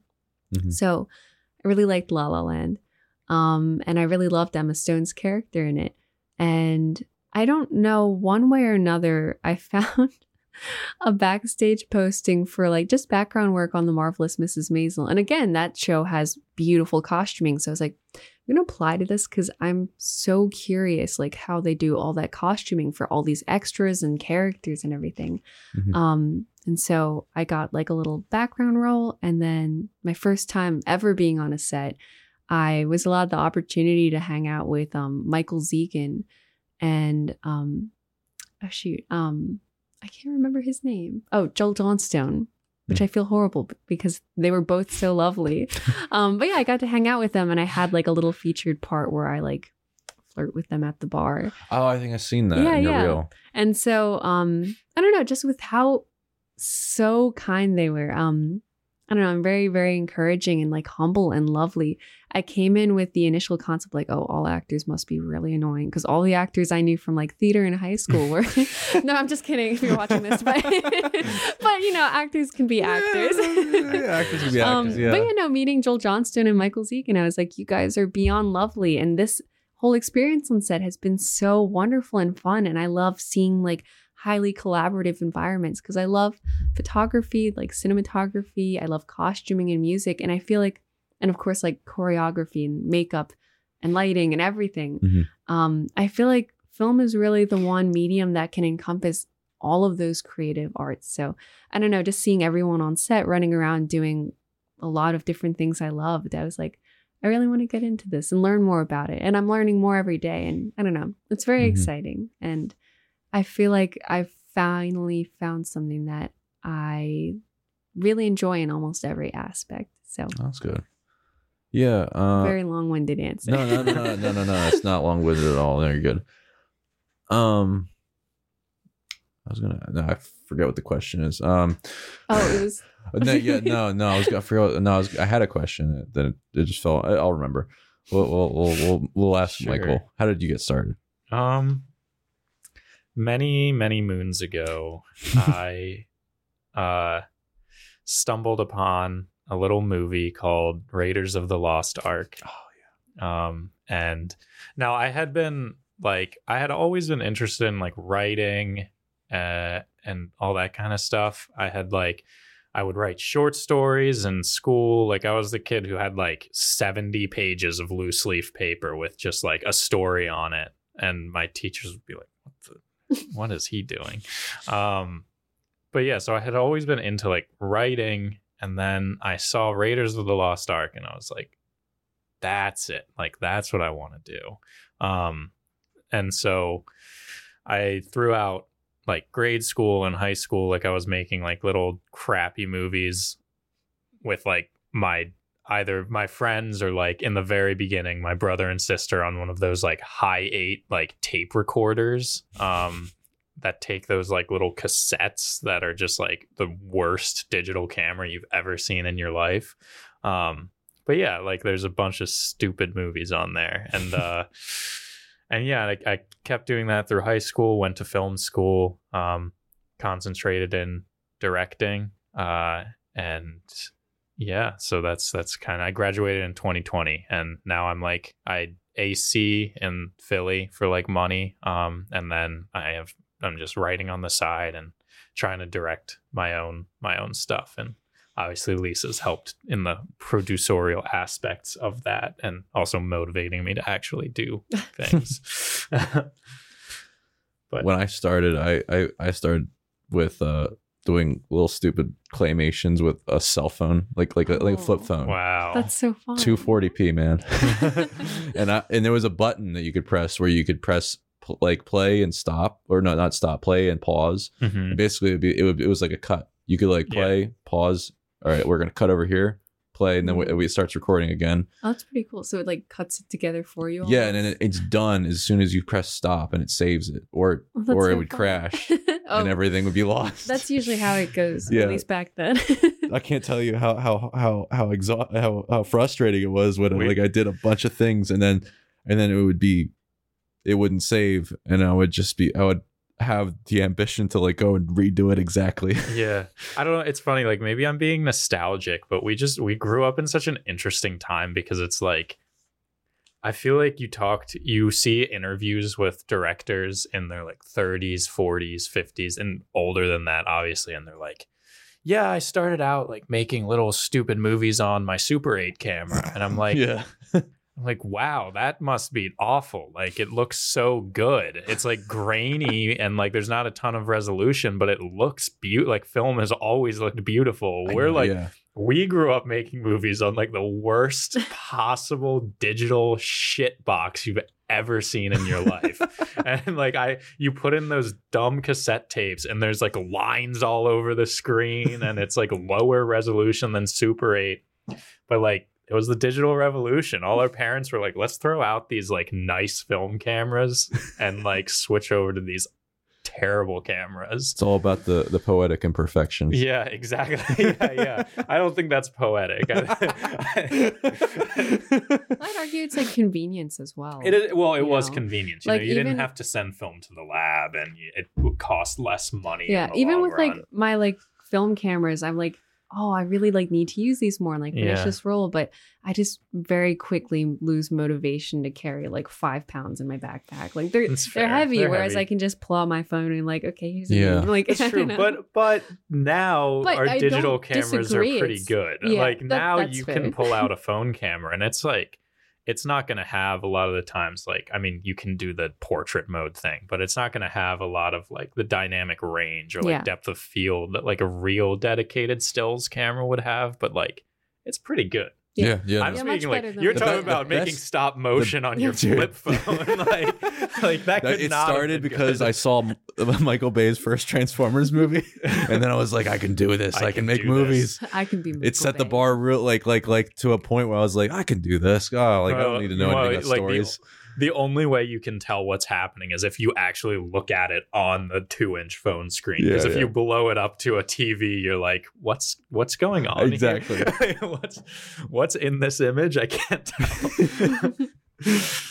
but uh yeah no i uh where was oh damn i keep I keep, I keep having questions and then they they like fall out of my head um wait no no it was the yeah shooting like like uh shooting things on film uh of like the the, the the graininess or the the imp, like like we were talking about imperfections about the image or it wasn't really it really it wasn't really poetic but yeah it it's oh, no I now I forget what I was gonna ask damn it uh That's all right. uh you I always do this Film, digital yeah I y- wonder- yeah sorry. capture Oh, no, no, no. methods. I was I've been ruminating on this a lot lately. So I feel like people in our generation especially will see like a lot of film footage or photos and go like, "Oh, that looks so like pretty and nostalgic." I wonder if okay, I guess like the next generations like the alpha generation, like I wonder if they'll see like our shitty like flip phone videos and be like, "That's so like pretty and nostalgic and interesting." Like that might not. happen I, I might wonder, happen I don't know. I'll, I'll ask some Yeah. kids in 20 years, I guess. But I don't know. Maybe I. I maybe. I no, don't no. know. Here's It's what I think. I, th- I think. I think is. people will look back and be like, "Oh my god, I get to see video. Like so many. There's so many videos of of of my great grandmother. Yeah, You know, but Yeah. but they're all her, her like like doing TikToks and shit. yeah, I know. It's that ridiculous. makes me Sad. so anxious. or No. or it'll all just like we'll have like a, a like a solar flare from the sun knock out all of our technology and then we'll might all of it the be better. wiped out all Yeah. the all the storage will be wiped out and, and it'll it'll be like like All- blade runner all we'll have 2049 left is the film reels in the basements of uh studios. yeah I I know like uh I my one of my good friends we were talking the other day and he also is in the film industry and he his but his his girlfriend is not and they were watching this movie probably was like from the early 2000s she- and she was like why doesn't why does this why does this look so much better than like movies do today? And he was like shot on film baby. And she was like bring back film. And i was and so he was telling me he's like it was a victory. It was a small victory dude for me. I saw i was on reddit today and there was some person posting about i don't know where they were posting it but they were i think probably filmmakers but they were posting like how do you get this this this this this uh this this digital noise this how do you get this digital noise? And then people were like wait what? There's all these pictures of like of of of horror films done in the Mhm. back like like the 80s or something and i'm like the With p- then people were like uh they were shot on film. It's, it's called grain and whatnot. They explain and it's like what's film? Oh no. And then somebody else is like it's celluloid it's like shot on celluloid it's like what what is celluloid i'm like what how does this it's plastic with chemicals on it that it's, are it's light like sensitive there's i swear that person was so gen z they were definitely a gen z you gotta you gotta they I'm were they Gen had Z, to have been well you are gen z Yeah. oh i'm sorry No, I'm- i'm sorry for your generation I'm just Yeah. kidding, no. actually, I feel like Gen Z is, is all right. It is interesting. I feel like there is part of Gen Z that does feel Wait, really what it- more like millennials. what year is gen z start I don't know, think like 96. 96. Yeah. oh okay And then cuts off somewhere early 2010s, maybe? or is that 2005? i don't know Generation. I'm born in 19 I'm just I'm December I'm I'm born December 25th, 1995. So I'm you're a millennial. millennial, Yeah. yeah. but I know, I feel like I still know a lot of like Gen Z people who I like, even like just talking to some people born in like 2000s or like my little sister, I'm like, I feel like there's no way we're like born in the same generation. That's but I know I'm other saying. generations will look at it, like look at us and be like, no, you guys are the same. And maybe like in hindsight, I'll be like, no, we were all kind of the same at that point. Or at least when compared to like other generations. But it's funny, in this moment, it does feel very like, okay, there's millennials and I don't know, like Generation Z millennials ish, and mm-hmm. then like true Gen Z, and then like Alpha generation Gen Z ish, and then Alpha Gen like it feels like there are subsets to these things that are really at the end of the day like not important at all but it is is funny to think about. I was gonna say like I feel like there's there, it's just so weird because there's like Gen Z who are like on Vine and then there's there's not. Like that's I feel like "What's that's the difference. Like the like I, I don't know it, it's just like the TikTok came out and half of Gen Z we realized are just psychopaths and like it's yeah, no, it's the definitely other half TikTok. is somewhat normal You know, I've recently kind of started to understand why like why like like the whole Vine thing, TikTok stuff. I well no, I love watching like TikTok or Vine compilations on YouTube. Yeah. I love that. Um, but I never got into the actual app and used it because I, I didn't get it until I started. Like my friend explained to me, oh well, it's because you're not. It's not sending you the stuff that you want to see gonna because you're not watching enough. it takes a second for the algorithm to really Once the digest what you're algorithm knows Yeah. what because the algorithm found out that I like watching really funny, stupid videos, like like just like like like fun anything like like even if like it's offensive or anything, I I love it. Yeah. and and now it sends me that I'm like, we're fucked. We're so fucked because because literally it's they're telling you us what to watch too. I, Yeah. I I sent my pe- friend a picture of of a of a picture of a rat like in in like where it presses that button and it gets fed food or something or Yeah. water and then I and then I put my name over the rat and I put the TikTok button like refresh button and then I've had yeah video funny stupid videos like, like being dropped to me Yeah. and I'm like I'm being trained dude like, like I'm I'm screwed like but it's like I get that now and I get why all these social media platforms are trying to move towards that because it's like that's it works. Yeah. It's and it's It's what terrifying the most engagement they want the your end of day, attention yeah. and it's it's not for the betterment of society probably. No. Uh but uh yeah that's you know and, and it's like how do filmmakers how did they compete with that? Like you can't. But you know here's i mean i mean the way is i'm trying to like compete is like i'm I'm thinking about I'm I'm thinking about trying to get into doing Instagram reels, like but Mhm. like doing it in my own way that I don't feel as cliche or, or cringy. You know, I want to do like like I there, there's like uh some people that actually do it that I'm like, no, this is interesting. Like I'm actually learning something from what they're putting out. And I thought, would I do like videos of me like ex- like doing weird mo- like I don't want to fucking do those weird like motions like where it's like like like you're doing things and then like you transition you cut transition to like something else where it, it looks cool but it's like I, I don't want to do that Yeah. but it's I- like yeah like, like then it teaches like tips and it's Mhm. like I want to just do comedy like I want to just Yeah. make funny shit because that that's authentic to me It's But- interesting you say that. No, I, I feel like there is, I don't know, it is kind of daunting to think about like where like real filmmaking will go with like this TikTok era. Mhm. But there are a couple people I follow on TikTok, and unfortunately, I don't know their usernames. I just recognize their faces. Mhm. But they make like honestly really compelling like extra short films like through TikTok. And I know like a lot of film purists will be like, no, that can't be physically like possible. yeah if you could I- send I them to do me that'd be great yeah, no, like I I think they're really well rounded. They're engaging. They're they're like to me like very Lynchian, but like really really interesting. And I Hmm. don't think. I mean, I guess it's not filmmaking, but I think they just like to produce content like that because it is digestible. It creates like a follower base for them, and they are also filmmakers, like real Yeah, filmmakers on the side. And then that like real work that they do actually gets like more proper engagement because like they have that short attention span TikTok equivalent and then those fans that are interested in like following them or following their more their work more um will then engage that like real film content if that makes sense. Yeah, I feel like the way to use it is I I, I don't want to just make all my work about what the medium is. That's what a lot of people do, and it, Yeah. it that's the better that's the most successful way of going about it. But what happens is you often hear about them burning out because it's like what who would like doing that?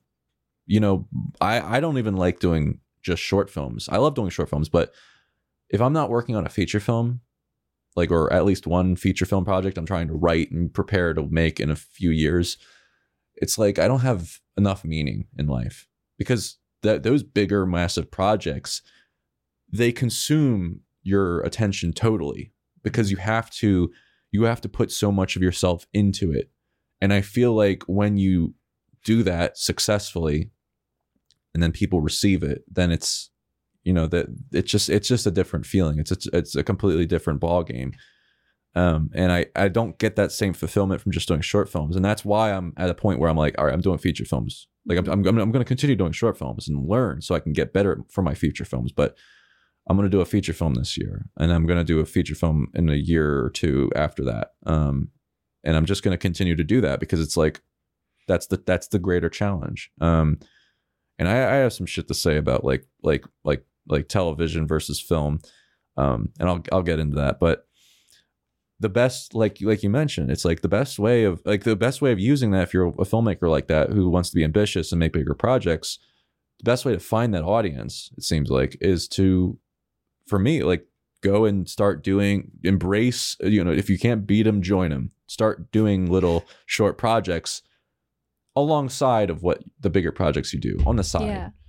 so i want to kind of start doing that and start figuring out okay how can i do it with ex- while exerting as little energy as possible on it so that and and time as possible on it you know so i can get more out and and I'm I'm thinking like I might do something like filmmaker thoughts and do it in black and white and mm-hmm. like four three or something and and and like be very artsy with it. Like have Yeah. little have a little storyline with one character arc, very as simple as possible, and and just have it fi- figure out what I can do with it, do it quickly, and then and then stuff that's can probably be done in my house or you know locally and with very few actors. And I'm it's hard. It's a struggle. It's a challenge but I think Dogma 22 here. yeah yeah but uh yeah oh you're, you're gonna say something i'm sorry i cut you off No, uh, I'm not sure. Oh, yeah, I, I mean, I think like uh, short films are short films are great, and that's what I'm currently on the wave of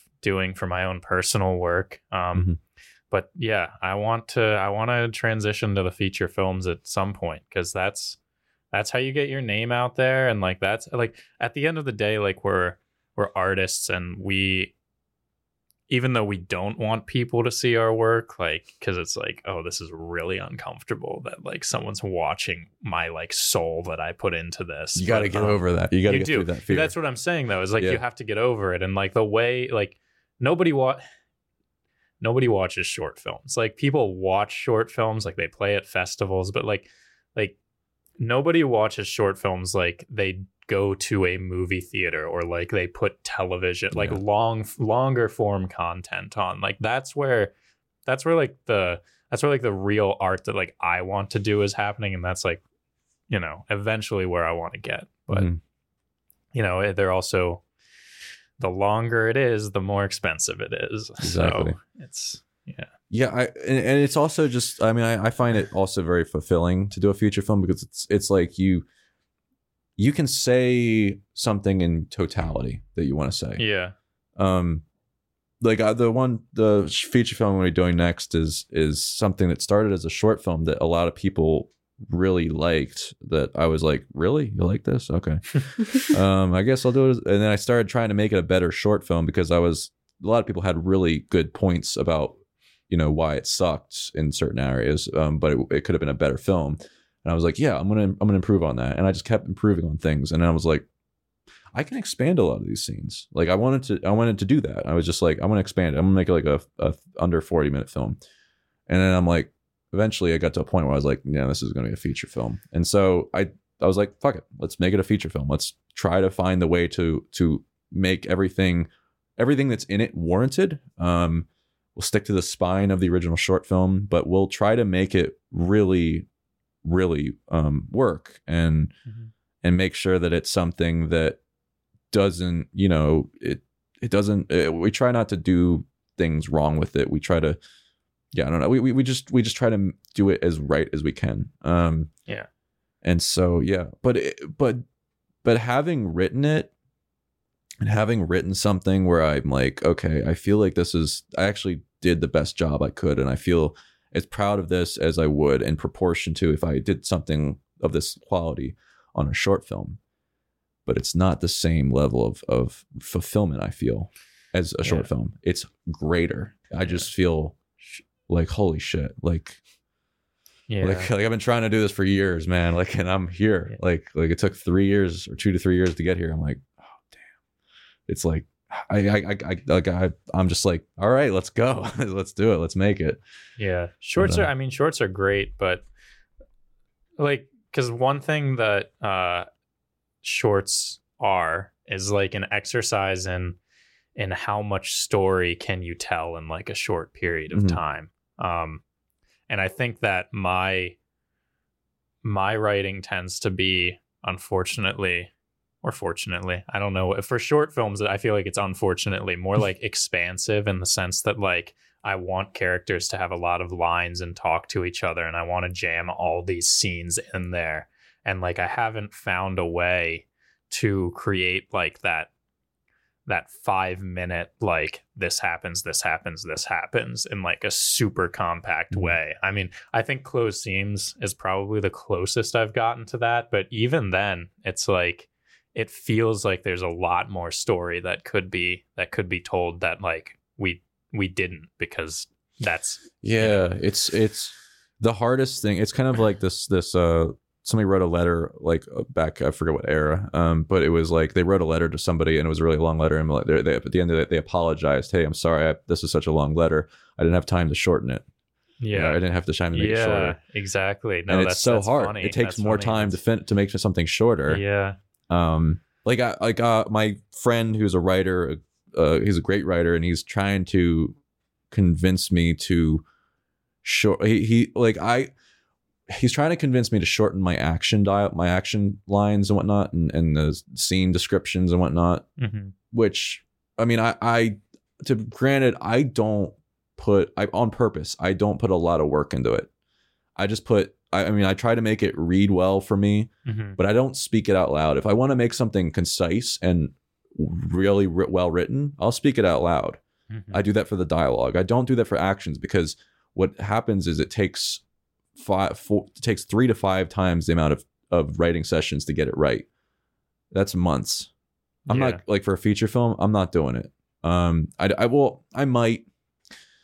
But the point is, it's like the action is for me as a director because I'm not sending this to producers. I'm producing it myself. Sure. If if I was sending it to producers Yeah. to make it a better read for them, I'd probably do it. So I don't know. I I, I might be just bullshitting. I think them. like I I'm think probably that, yeah, I mean I think what I will say is like I think that it is a thing where actors I, I mean anyone who reads it though, you're gonna want to make it as as easy to read for other Yeah. people as possible. I I try and I, the way I do it is I I learned in film school that like each line is a shot, right? So it's Mhm. like I write it's like um I don't know t- uh Thomas gets up from the table and then like if we're gonna so that's this angle and then in my head the next angle is like michael and lisa follow him out so that's another line like i Mhm. wouldn't you know it, it- so it's like it Interesting. it's it's very like anti um artsy writing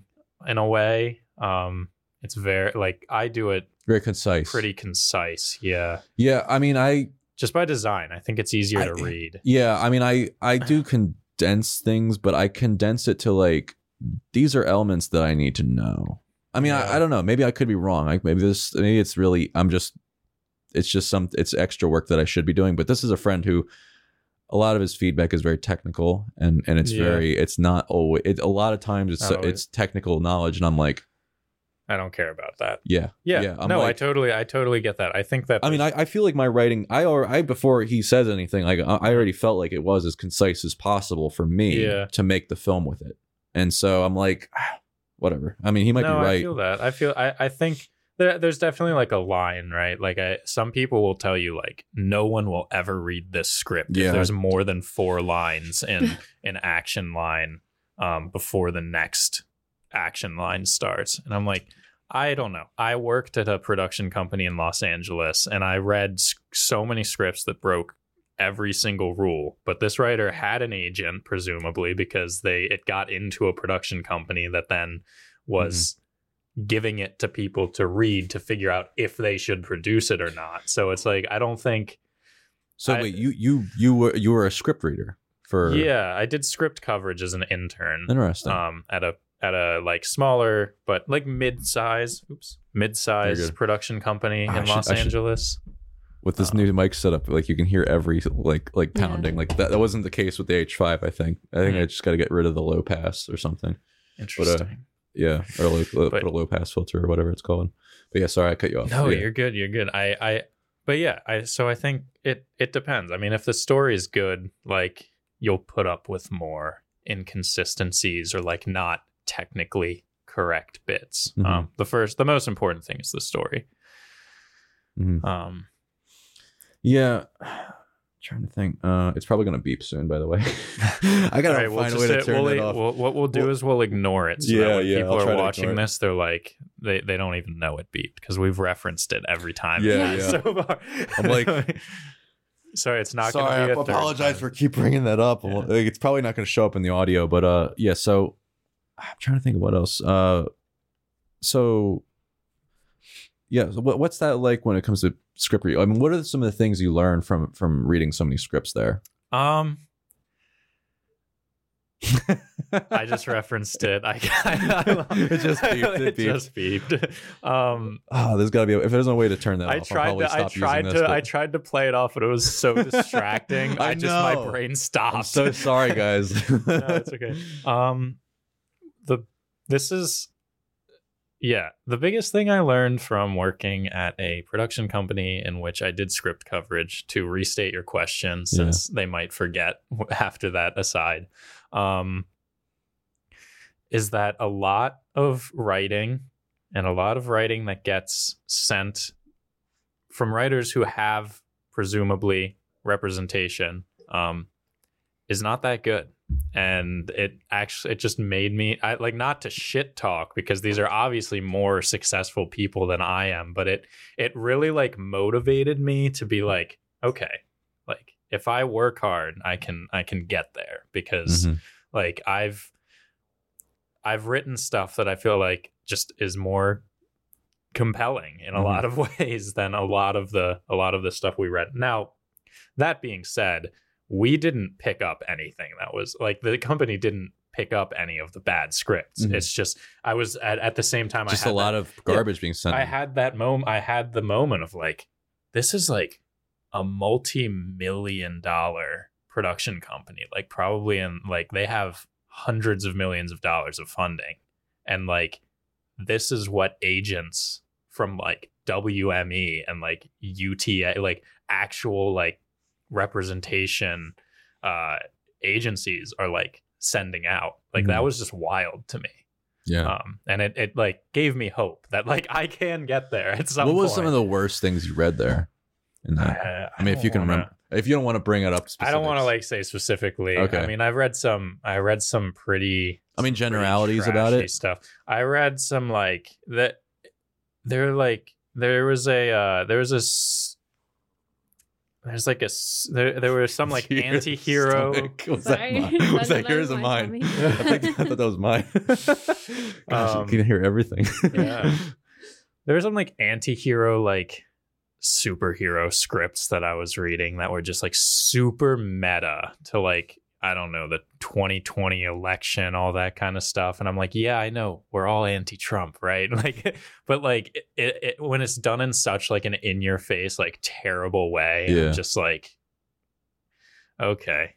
I get it. I get it. Um you could have done this a lot more subtly and better more well written um, but they didn't. And but they have pre- they had professional representation and i didn't. Mhm. so How do you get professional representation in terms of it's a being a good writer? question i basically the way i understand it works is kind of what i'm trying to do in a directing sense is like Mhm. you you make stuff or you write stuff that is you know um put on like like you were telling me about the the blacklist like Oh, the yeah. um it's like a kind of low level low level writers send their projects to and this panel of people read the scripts and they pick the best ones and then you're on that year's blacklist or that season's blacklist the hollywood blacklist and then um, a lot of those writers get representation when like someone from one of the agencies looks at the blacklist and goes oh this is this is a really good script. Like we'll reach out to him. Maybe he maybe we can like shop him or her or whoever uh, sorry um we Yeah. can shop their work around um and then with directing it's kind of the same thing of like you basically just have to play at a film festival and hope that hope that there's an agent there that or a manager that sees it and they're like oh i want to talk to this person Mhm. it's such a crapshoot. That's why it's so difficult to Yeah. get to that point. Um, but yeah, I, I think if you're one of my professors in at Temple told me when I was living in LA, he said, you know, the best they'll, they'll find you when you're ready. Like they're gonna find you. Yeah, I believe if it. you if you put if you put yourself out there and you're super passionate and you're making good work and you have a Mhm. good plan on you know how to distribute that work and stuff like someone's going to find it eventually it could be on like sadly it could be 40 years but Yeah, at yeah. some point like there's a lot of people out there a lot of a lot of bad stuff to weed through before you get to the good stuff No, That's good. That's a good point. It's encouraging. Yeah. Because I got yeah, I gotta. I'm, I'm I'm thinking about putting. I haven't put in a fil- film to a film festival and since my Feeding the Fire film. But then I look back at that and I'm like, I can see why I, I like like I, I I will. I mean, it got in cer- certain film festivals, Mhm. but I feel like I could do a much better job. Um, Yeah. like I could make a much better film. I've grown much more in with filmmaking since then, and a lot of my friends have been lately just like like well, not just lately, but like for a while, been telling me like Tom, you're like like you're doing stuff for for stuff for the internet for sketches or something that like is better than what I've seen in film festivals, and I'm like. That's depressing, actually. Yeah. Like, I actually put a, a film.org ad out recently Yeah. for, for writer directors because right now, like, Real Oranges was one of the highlights of of my 2021.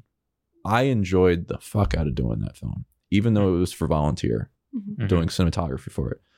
That was that was one of my highlights, and I learned more about cinematography than I ever ever learned from anything else. Even all my films I've shot, uh, if I if I did shoot him. um, because I was so completely focused on just that. And I actually I was going to bring it up. Like, if you need a cinematographer, let me know. I mean, I, I've never shot a film though, so I mean, if you want like a a black process. using black Yeah, magics, yeah. like if you ever want to shoot someone with Blackmagics, I'm For sure. Let's, let's do it, man. You know. I've been trying to convince him to do more digital things because I agree. I, I like Let's do the it. concept of doing like film on film work. Um, but it's sort of like what you said earlier. It allows you the opportunity to kind of like make mistakes and learn from it for Mhm. sometimes a lower budget. Because if you make a mistake on like film, you don't really get to see it till it's developed. It's like so there's there's totally correct me if I'm wrong. I'm not No, a yeah, you're right, you're right. Or editor or writer or director. Yeah. But it's you, you got to ask yourself you you know okay you know there's there's great things about films shot on film and there's great things about sh- films shot on digital throw away the whole film versus digital argument for a moment and ask yourself what you put on in front of the camera whether it's shot on film or digital Mhm. is what what what about that makes it good and Yes. that's what i always ask myself and honestly i've been shooting on Blackmagic pocket 4ks Mhm. For a while and i'm probably going to shoot my feature film on it i've thought about whether i wanted to upgrade to like something like a like the ursa 12k or something or like everybody like a lot of friends i have get- are getting the komodo 6k and i'm like I, I I I like these cameras. Like I got, I have no. I'm still learning how to use these better. Yeah, I you don't need the Ursa 12K. Yeah, yeah. I It's a lot of pixels it's I don't need the pixels for not that great an image. I just want a better I just want a better dynamic range than what these have, but it's Yeah. like I'm fine with it. Like I'm like and also I don't like the idea that like there's this idea in my head it's like I'm shooting with an asterisk. like I'm my films are my these cameras are are, are have an asterisk next to them of of of cinema camera asterisks. yeah, because- like limited in a little bit of because they that people say like like the 13 stops of dynamic range whatever it's like it's and, and no time code so because there's no time code that it's not netflix approved or some shit it's like you know if if if netflix or anybody likes my film they'll buy it. You know what i mean? If it's a good film. And so my thing is like i mean lately i've been improving my audio and whatnot and my lighting equipment. That's that's been my main focus. And then it's just getting better at using it and then getting it better at color grading too. And i find that if i'm really good at those things i can create an image that feels higher dynamic range Yeah. than you know especially with soft lighting. Like Mhm. that's why i loved using that um i j- you know I, I just i'm trying to figure out how do i make the best image in front of that sensor as i can. And that's at at the end of the day that's all i can do. Yeah. and if you do that and then and then you can do it a lot and get better at it. Like hey if you need a cinematographer mike just let me know. Hit me up. Because i'm i'm not i'm not kidding. Like i'm i'm right now i'm like i'm depressed by the fact that i put this ad out. I put this I, I love the ad. I feel like I, I I feel like I, I couldn't I don't know what I could have done better with the ad, but like I basically explained my situation. I'm looking to like shoot shoot as many films as possible, even for, for volunteer. Like like it's I put it as a volunteer writer directors, but I told in the beginning of the ad I'm like it is this is listed as volunteer, but you're most likely going to own whatever we do. You know, Mhm. I'm just looking to shoot stuff for sure. and narrative stuff hmm as a cinematographer because I find that I can learn the most from that and become a better filmmaker by that. And so I'm like trying to find those writer directors like I was in 2019 where I didn't really know much about cinematography and I was just mainly I I just thought I would be like a writer director and maybe act in my films. And now I want to be a writer director, act and do and shoot my films because I'm I couldn't everything. I couldn't find I, like I, I had so much trouble finding the right cinematographer. I had I worked with a cinematographer who told me how to change my entire film and I listened for a while and then I was like, wait, what the fuck am I doing? like I don't like this what we're making. Fuck this. I'm gonna go another direction. And I worked with somebody who, like, I don't really uh like I didn't really connect with very well, but they, you know, we did we we did great work, and then, you know, I just had all these different relationships with cinematographers, and and it's like. I mean, I, I so I just got and I got to the point where I was like, I'm so, you know, I'm I'm a perfectionist. I'm or I want to try to not be perfectionist. I'm a perfectionist who's trying not to be now, Um, and I want to be, but I, I'm very hyper specific, meaning I will go to the location and figure out every shot of my film, and I'll review the shots that I have. I'll have a lighting plan when I, that I figure out the day that I go location scouting. I kind of figure out as much as I can, and then I internalize it. And the day of, I you know I fig I I I have the plan to a certain degree, Mhm. and then I just pivot things and I kind of shift the plan a little bit of how I light it, and you know, based on what I'm getting there, you know, what I'm getting in the environment, and that's that's my process, and I have a process, and for me to find somebody who can do that as well as as I can do it, for it's going to cost me five hundred dollars a day at least. Yeah. And I'm like- least. you know that's what people like like uh, my friends like my cinematographer friends are charging. I'm like i can't do that. Like i gotta I, you know i can't I, like right now i'm trying to keep it low budget. And so i'm just gonna be cinematographer on my plus i enjoy it. Like I, it's so much fun you know? Mhm. so i don't know. I'm just yeah like, like i said if you need a cinematographer let me know you know, work Copy with you that. work with Copy you guys because i'm trying i'm and if you know any writer directors or anybody who's like they need a cinematographer that they're a great writer but then again i'm gonna i'm i will have to read the script and i will be honest about it like i told like As i you should. yeah like I i'm gonna So yeah. i'm gonna yeah i'm like uh, i'm just but I, I i got like three submissions and one of them was somebody i heard about who i heard bad things about and i was like geez this is not this is not going well like like but so you you we I, earlier we mentioned iphones like Mhm. I've I used to always like like for a while I used to like hate and just like like loathe the idea of shooting stuff for Instagram on iPhone or something and not Mhm. po- like and uh, I wanted to just post the most high quality stuff I could from my best camera or something. Mhm. Now like for like when I'm posting BTS, I'm like ah, pictures, video, like like Yeah. with my phone. I'm like, all right, hey guys, get BTS with your phones and whatnot. Because it's so fun to post that stuff, and Mhm. it's like now I'm now I'm starting like a private Instagram page, which I haven't really posted much to, and I was planning to post more sooner. Um, but like just BTS bloopers and whatnot. Um, and yeah, I'm just like I. It's it's fun to just use like whatever. What what what is the the saying? Um, the best camera is the one that's that's in your pocket or, or that's that's clo- closest to you.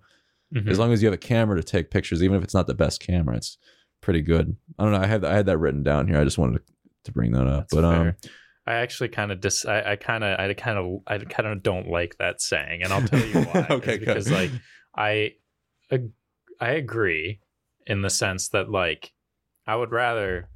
I have a phone in my pocket, so if I'm at the Grand Canyon and I don't have anything else, I'm going to take a picture with That's- my yeah. phone.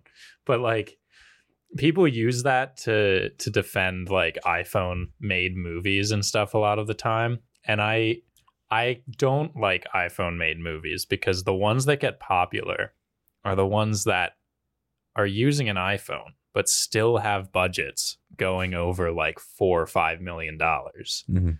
So like you could be making a good looking movie, but you're choosing not to for like to to to like lie to up and coming filmmakers that they can do this because like they can't yeah, yeah, yeah. they they don't have a grip truck with a 20 person crew and like M18s blasting through the window to make the lighting look good.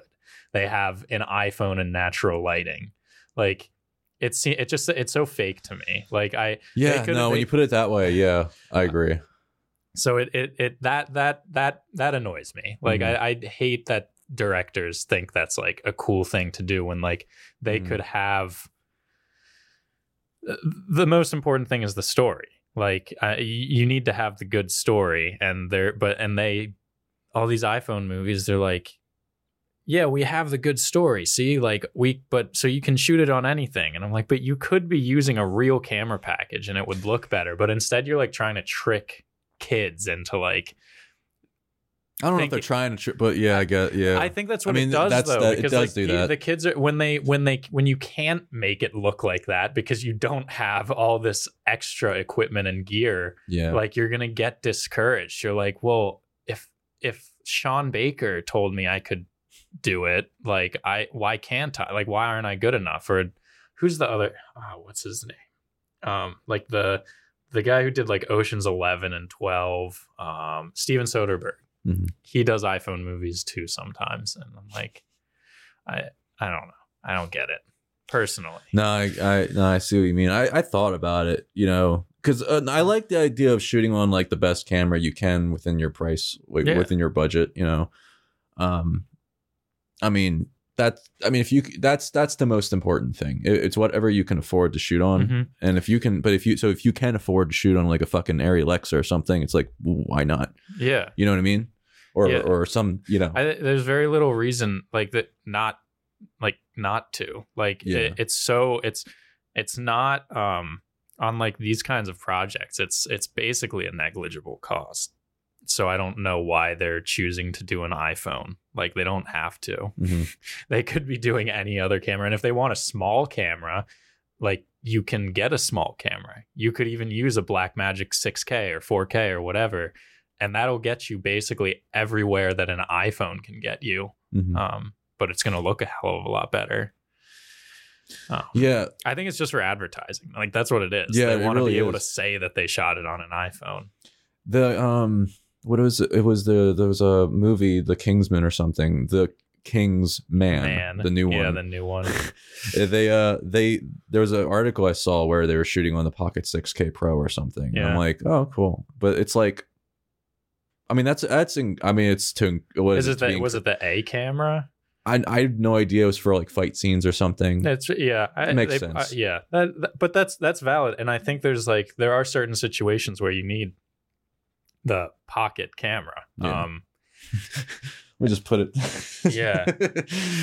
uh, how do yeah, I think they just yeah, what they call it because of the the original one was actually Was pocket. actually if you took small. the lens, if you took the lens Yeah, off, you could put it in You your had to- phone. that camera was terrible. Also, I Really? used it, um, and the batteries lasted literally like five minutes. Oh, you couldn't if it's like you would watch. It'd say like the battery would last sixty minutes, and then you'd Mhm. press record, and the time would just drain. You'd watch it drain in real time. It was more like sixty seconds. Um, but it shot and it had a super 16 sensor so you had to get ridiculously you could only use like wide lenses on it yeah. um So, But- yeah Elisa, when it, have you ever have you ever done any writing or anything? Not really. No. I wish I don't know, I wish I had better ideas behind writing, but um it's a very different world to me. I, I can appreciate a lot Yeah. of good writers and admire them, but um I I took a dir- oh, not a directing class, um like a narrative production class. Mhm. And I took it because I was like, oh, cool, I get to like produce a narrative film. But then my professor was like, okay, now you have to write it, direct it, and produce it. And I was like, I only wanted to do one out of three of those things. so I wrote not even like a whole page of like dialogue and was like, we're just gonna run and gun it. I don't I don't I just I don't know. It I just can't come up with like Is it? Is it? ideas, do you? What? But do you want to? Do you want to? it's something I'm really interested in, but I don't think not at the moment. I don't think I have a lot of life experience that would lend me Mhm. um mean, interesting and dynamic perspectives in writing. It. I don't even think it's. I think that's. I, I've heard that before about life experience. It's like, well, we all have experience with Mhm. something. It's you know, it's. I think I think that's that can often be an excuse. That I is, mean, and I mean, even as like acting is like my primary focus Mhm. and like hope um for a career, but I'd argue like most actors, like older actors, to me at least, um, I don't know, because they have more life experience, sometimes it seems more authentic. But so I guess it's a little hypocritical of me to use that argument for writing when I'm interested in acting. well if you you know here's the thing like if as long as you can come up with a story that's real to you it doesn't need to be some big like adventure thing or something that a lot of people you know Mhm. with more experience will probably have and and here's the thing um i feel like by making films by by by getting started if uh, you know like I, I encourage here's the thing uh, with actors i oh, i feel, i believe that if an actor wants to really solidify their chances write and direct yeah. too like like Mhm. write and direct and act in your own film write and direct and act and produce produce a project Yeah, no, and I mean, I think also that's really beneficial because I have like um a lot of friends that I guess like I, I that are like transgender and they don't get the roles that they want to like be cast in Mhm. um just because I think Hollywood and um I don't know, Broadway have a lot of really preconceived roles of what people should look like with certain characters. So they've taken it upon themselves to like write and direct their own things and write parts that they would want to play. And I think I really encourage that. And I think that's awesome because I don't know, it sort of breaks like it breaks the binary and it breaks like what we have like our current associations with like this person should look like this i don't know Mhm. like you shouldn't judge a book by a cover Exactly. again like a cliche saying but i i don't know i really like to see people that do write their own things because um i don't know yeah it, it Because- helps you yeah, like express what you want to but i just i don't know i like sort of being guided in a Mhm. way with like listening to other writers stories and like listening to these other people's experiences so i get to sort of live through them Mm-hmm. whereas if i'm writing my own stories i've already lived this why do i want to experience it again maybe is my I- outlook, I- guess. I mean, it's it's it's not just things that you've experienced, but it's also it can also be things that you're experiencing at the moment that are most interesting to you. that's true yeah. Like if I'm dealing with if I'm trying to grapple with something at the moment, that is the most interesting thing to me at the moment. I've like like my the the flashlight of my attention is on it, you Mhm. know, so to say. It's that is and and fixation. exactly and it's like you, you're you're trying to grapple with that and it can actually be helpful or beneficial or, or especially if it's something that you're like that is an advancement of you as a person Mhm. to get better at something um like like uh like uh, especially if it's like an interpersonal thing you know if there's something that you like there's something about you that you feel is a weakness that you're like why don't i like like if only i could just do this you know mm-hmm. in life. It's it seems like a good means of confronting that but it is. again like kind of circling back to I, I, I think maybe i'm just lazy. I, I hate sitting in front of a screen like even writing essays i'm like at a 400 word essay it's like i just can't do I can't do it. And then I'll like bang it out in 20 minutes when it's like due at 11:59. set but- a timer set yeah. you, this is what i do when i'm writing i set a timer for an hour no more Yeah. and if i if i fill that page within that hour great if i don't No, no no, no, pressure but I think what I really love, like with working on other people's Mhm. scripts, and again, this could just be me being lazy and avoiding writing for as long as I can. Um, I think it's really interesting to see where I can like personalize these scripts and characters and make Mm-hmm. it more sincere to me. And I think that's a way that I can sort of confront a lot of issues or memories or things. yeah things the acting is that I really struggle therapeutic to. It is. It yeah, is. like i did so I, my film feeding the fire was this film about like a guy trying to break out of the friend zone and Classic. and so i but at the time like i found myself stuck there a lot and nowadays because i did that film because of how it changed me i always confront that if i have feeling for somebody i, I will tell them and it's like yeah i move on after that and and i didn't know that for years that if you tell somebody if you like if you like just are honest about it you're able to move on Mhm. I didn't know that for years. And I was always stuck there thinking that the worst would happen if I confronted it. And so I was like like like that was a huge thing for me. And and and because I did that film, like it was a way for me to kind of realize that reality and I was like, okay, Yeah. yeah, you just just got to fucking say something and then move on. And then yeah, Yeah. That's that's why I love acting so much. I, I feel like I'm a very like neutral person, unfortunately, Mhm. in real life. I, I feel like I have a lot of regrets, like, oh, I wish I hadn't not like sat this thing out. I wish I did this thing, or I wish I didn't do this thing. Mhm. But I guess um at least like playing these characters and investing in these stories for me, it's a way to sort of either preemptively like prevent myself from creating this regret or at Mm. least combating the current regrets or um, other wishes that I wish I had. I don't know. It, it's just really interesting and Yeah. fun living other people's lives. Okay, so yeah, so so it's it's more of like you're able to kind of you you f- so you find like you're able to get pers like it's it's a personal thing to to you know live out somebody else's what's what somebody else writes and whatnot. Yeah, that and I mean, um, just like how I interpret um the character I'm given. It's Mhm. I don't know. I've had some roles that I feel like it, it's cliche to say, I know, but like I really have learned a lot from this character, and so I'll make sure to not do what they did because I don't want to end up in a similar situation to them. Yeah, Um, Hmm. And I know it's maybe superficial to say that, but I think when you really spend a lot of time thinking of a character and trying to resonate what they're teach like resonate or digest like what they're teaching you. Mhm.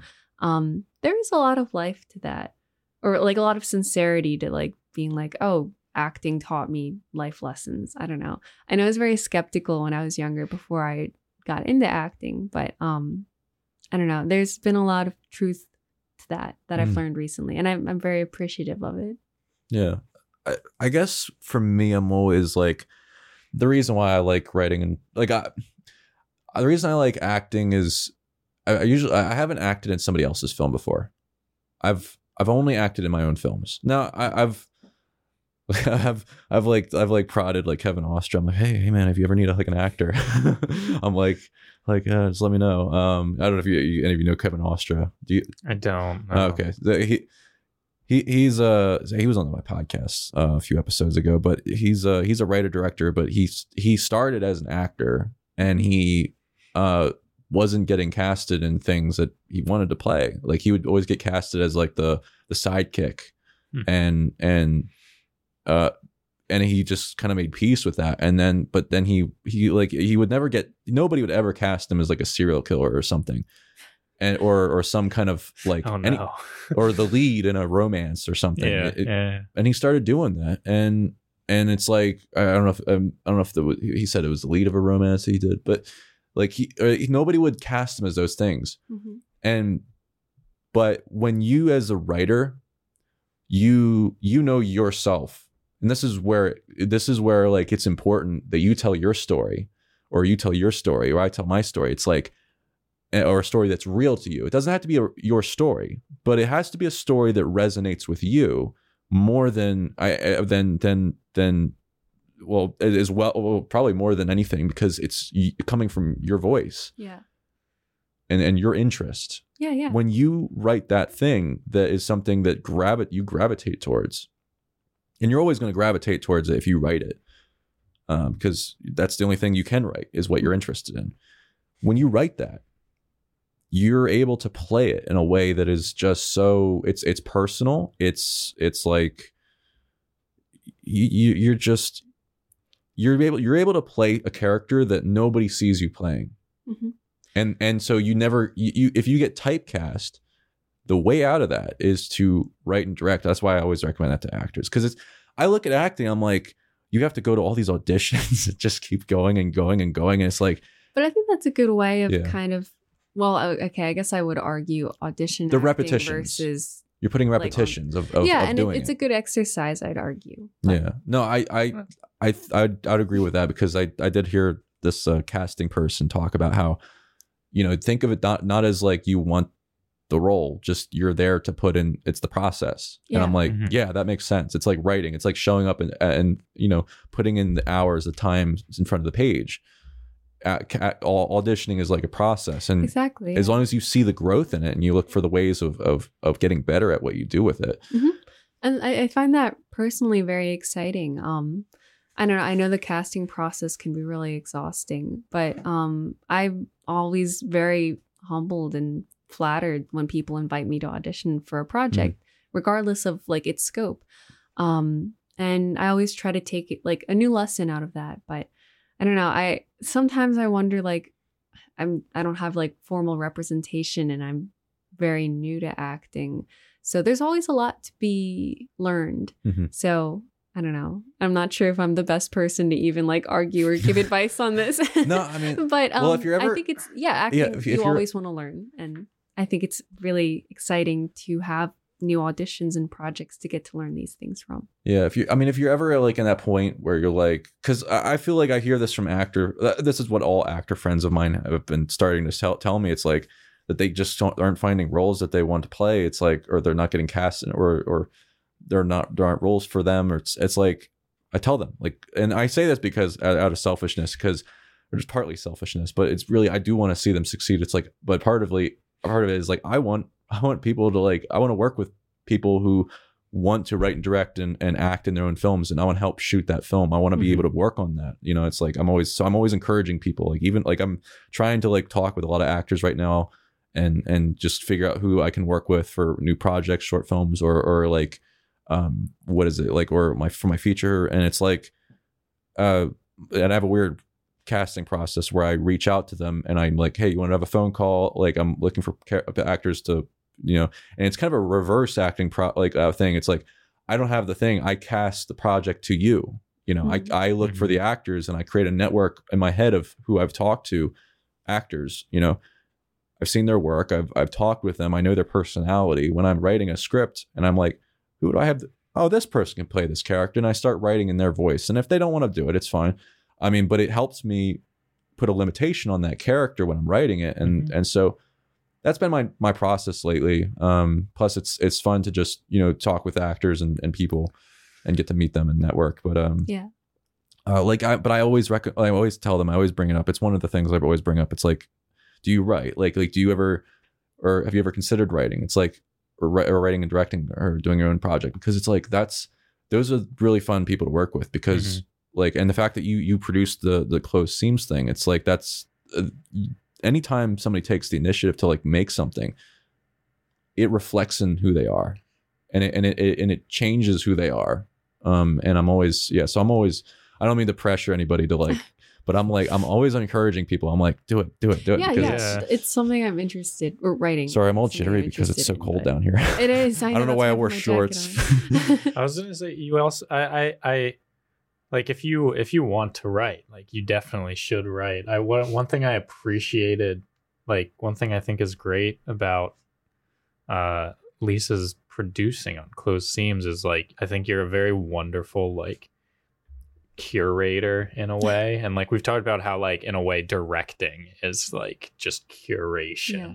Not actually doing anything. Like it's not you, you just approve whether something's good or bad. You're like yeah that'll work. No that's not gonna work. But like in a way like you that's how you pro- that's how you produce i feel in a lot of ways. And it it you're not afraid to say when i like show you an edit or something like hmm this isn't good or like you need to change this bit. And like i think that that in it that, that in its own way is like writing and that's that's that's creating it's it doesn't have to necessarily always be like you don't have to be a writer to be a good a good like filmmaker there's there's ton like spielberg doesn't really write anything Mhm. he's just a director Hmm. um but not that's not to stop anyone from writing yeah, I would- it- I would argue it's like uh, I, my favorite filmmakers are writer directors because it's Yeah. like it's pers.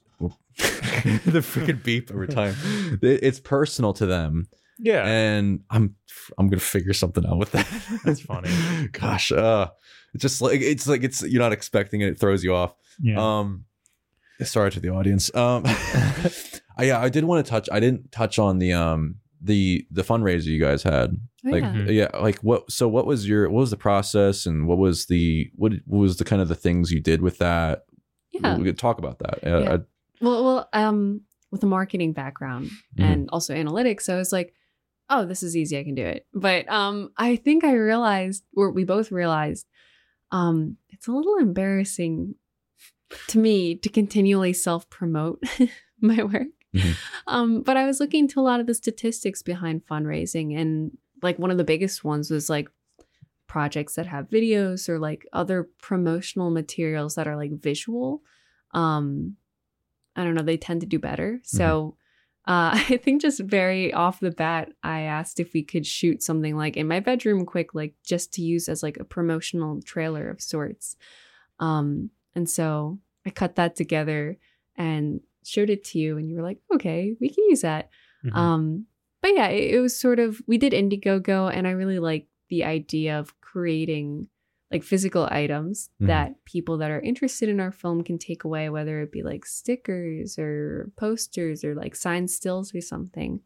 Um, I think that's a way to I don't know, like imagine you have someone at your house and they see like one of our stills and they're like, "Oh, what's that?" You explain it to them, and if they have any interest in film, maybe maybe we'll be lucky and they'll check it out. yeah it's a way of just like subtly promoting your work and I don't know, at least getting it into people's heads. Mhm.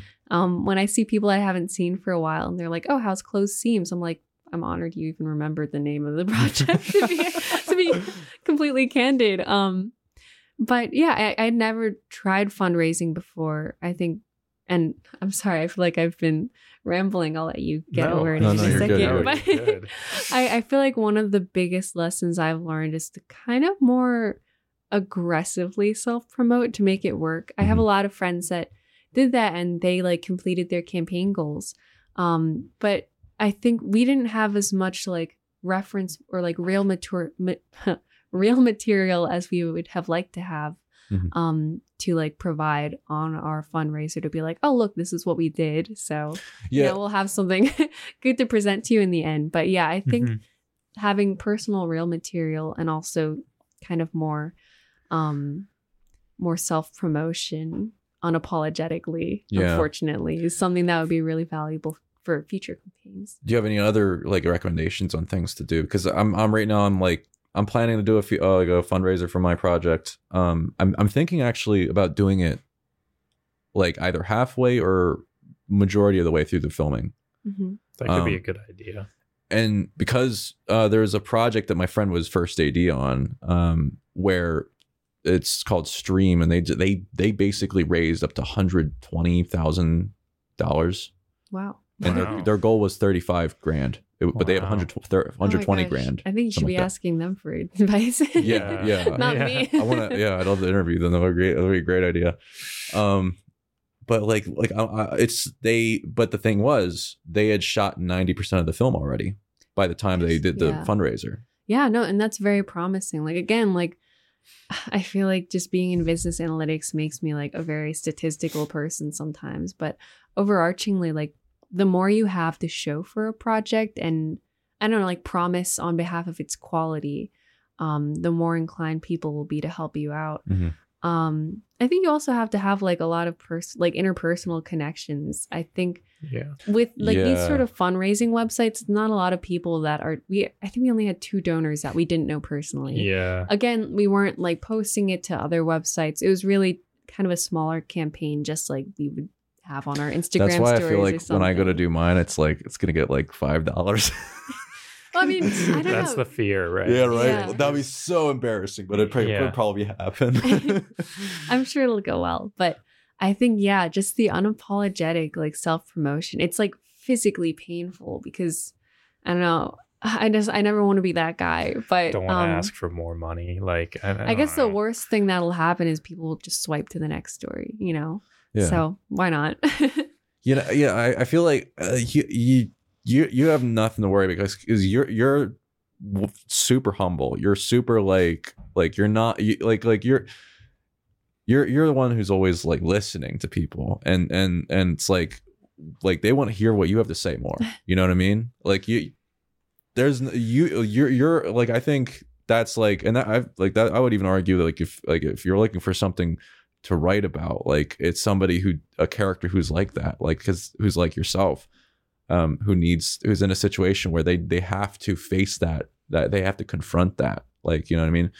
Like i don't know. Like that, that that's just my my brain my writer brain like thinking about like things like that. But uh Mhm.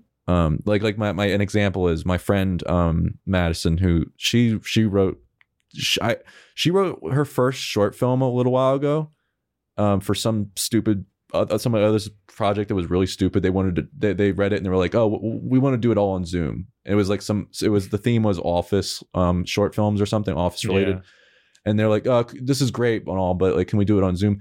I read the script. I'm like, "Fuck! Finally, somebody wrote a good fucking script." And I'm like, "Like, great." And she and and I'm like, "How did like how did you actually like write this? Like like or it's like like." And she's like, "Oh, I don't know. It's like I just had an ending. like I just or like I thought about the entire thing before I wrote it. I'm like, Yeah. that's exactly it. That's how I do it. Like you think about the entire project before you write anything."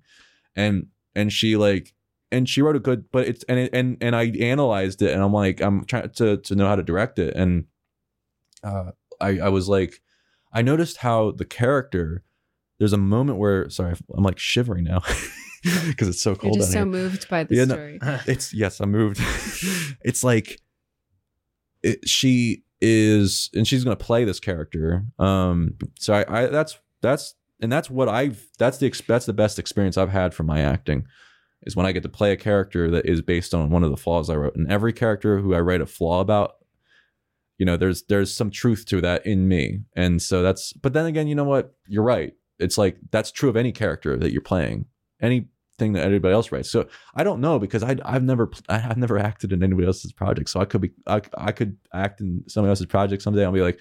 What did why did I just say all that shit to Lisa about like try, writing your own like playing your own characters? It's like this is fun No, there- too. there's value to both, Both. obviously. I yeah. I, I want and neither of us yeah. Mm-hmm. have answers. Acting is always a learning experience, and but I, I think that's the joy of it. You're always learning, and you always have Mhm. something to look forward to.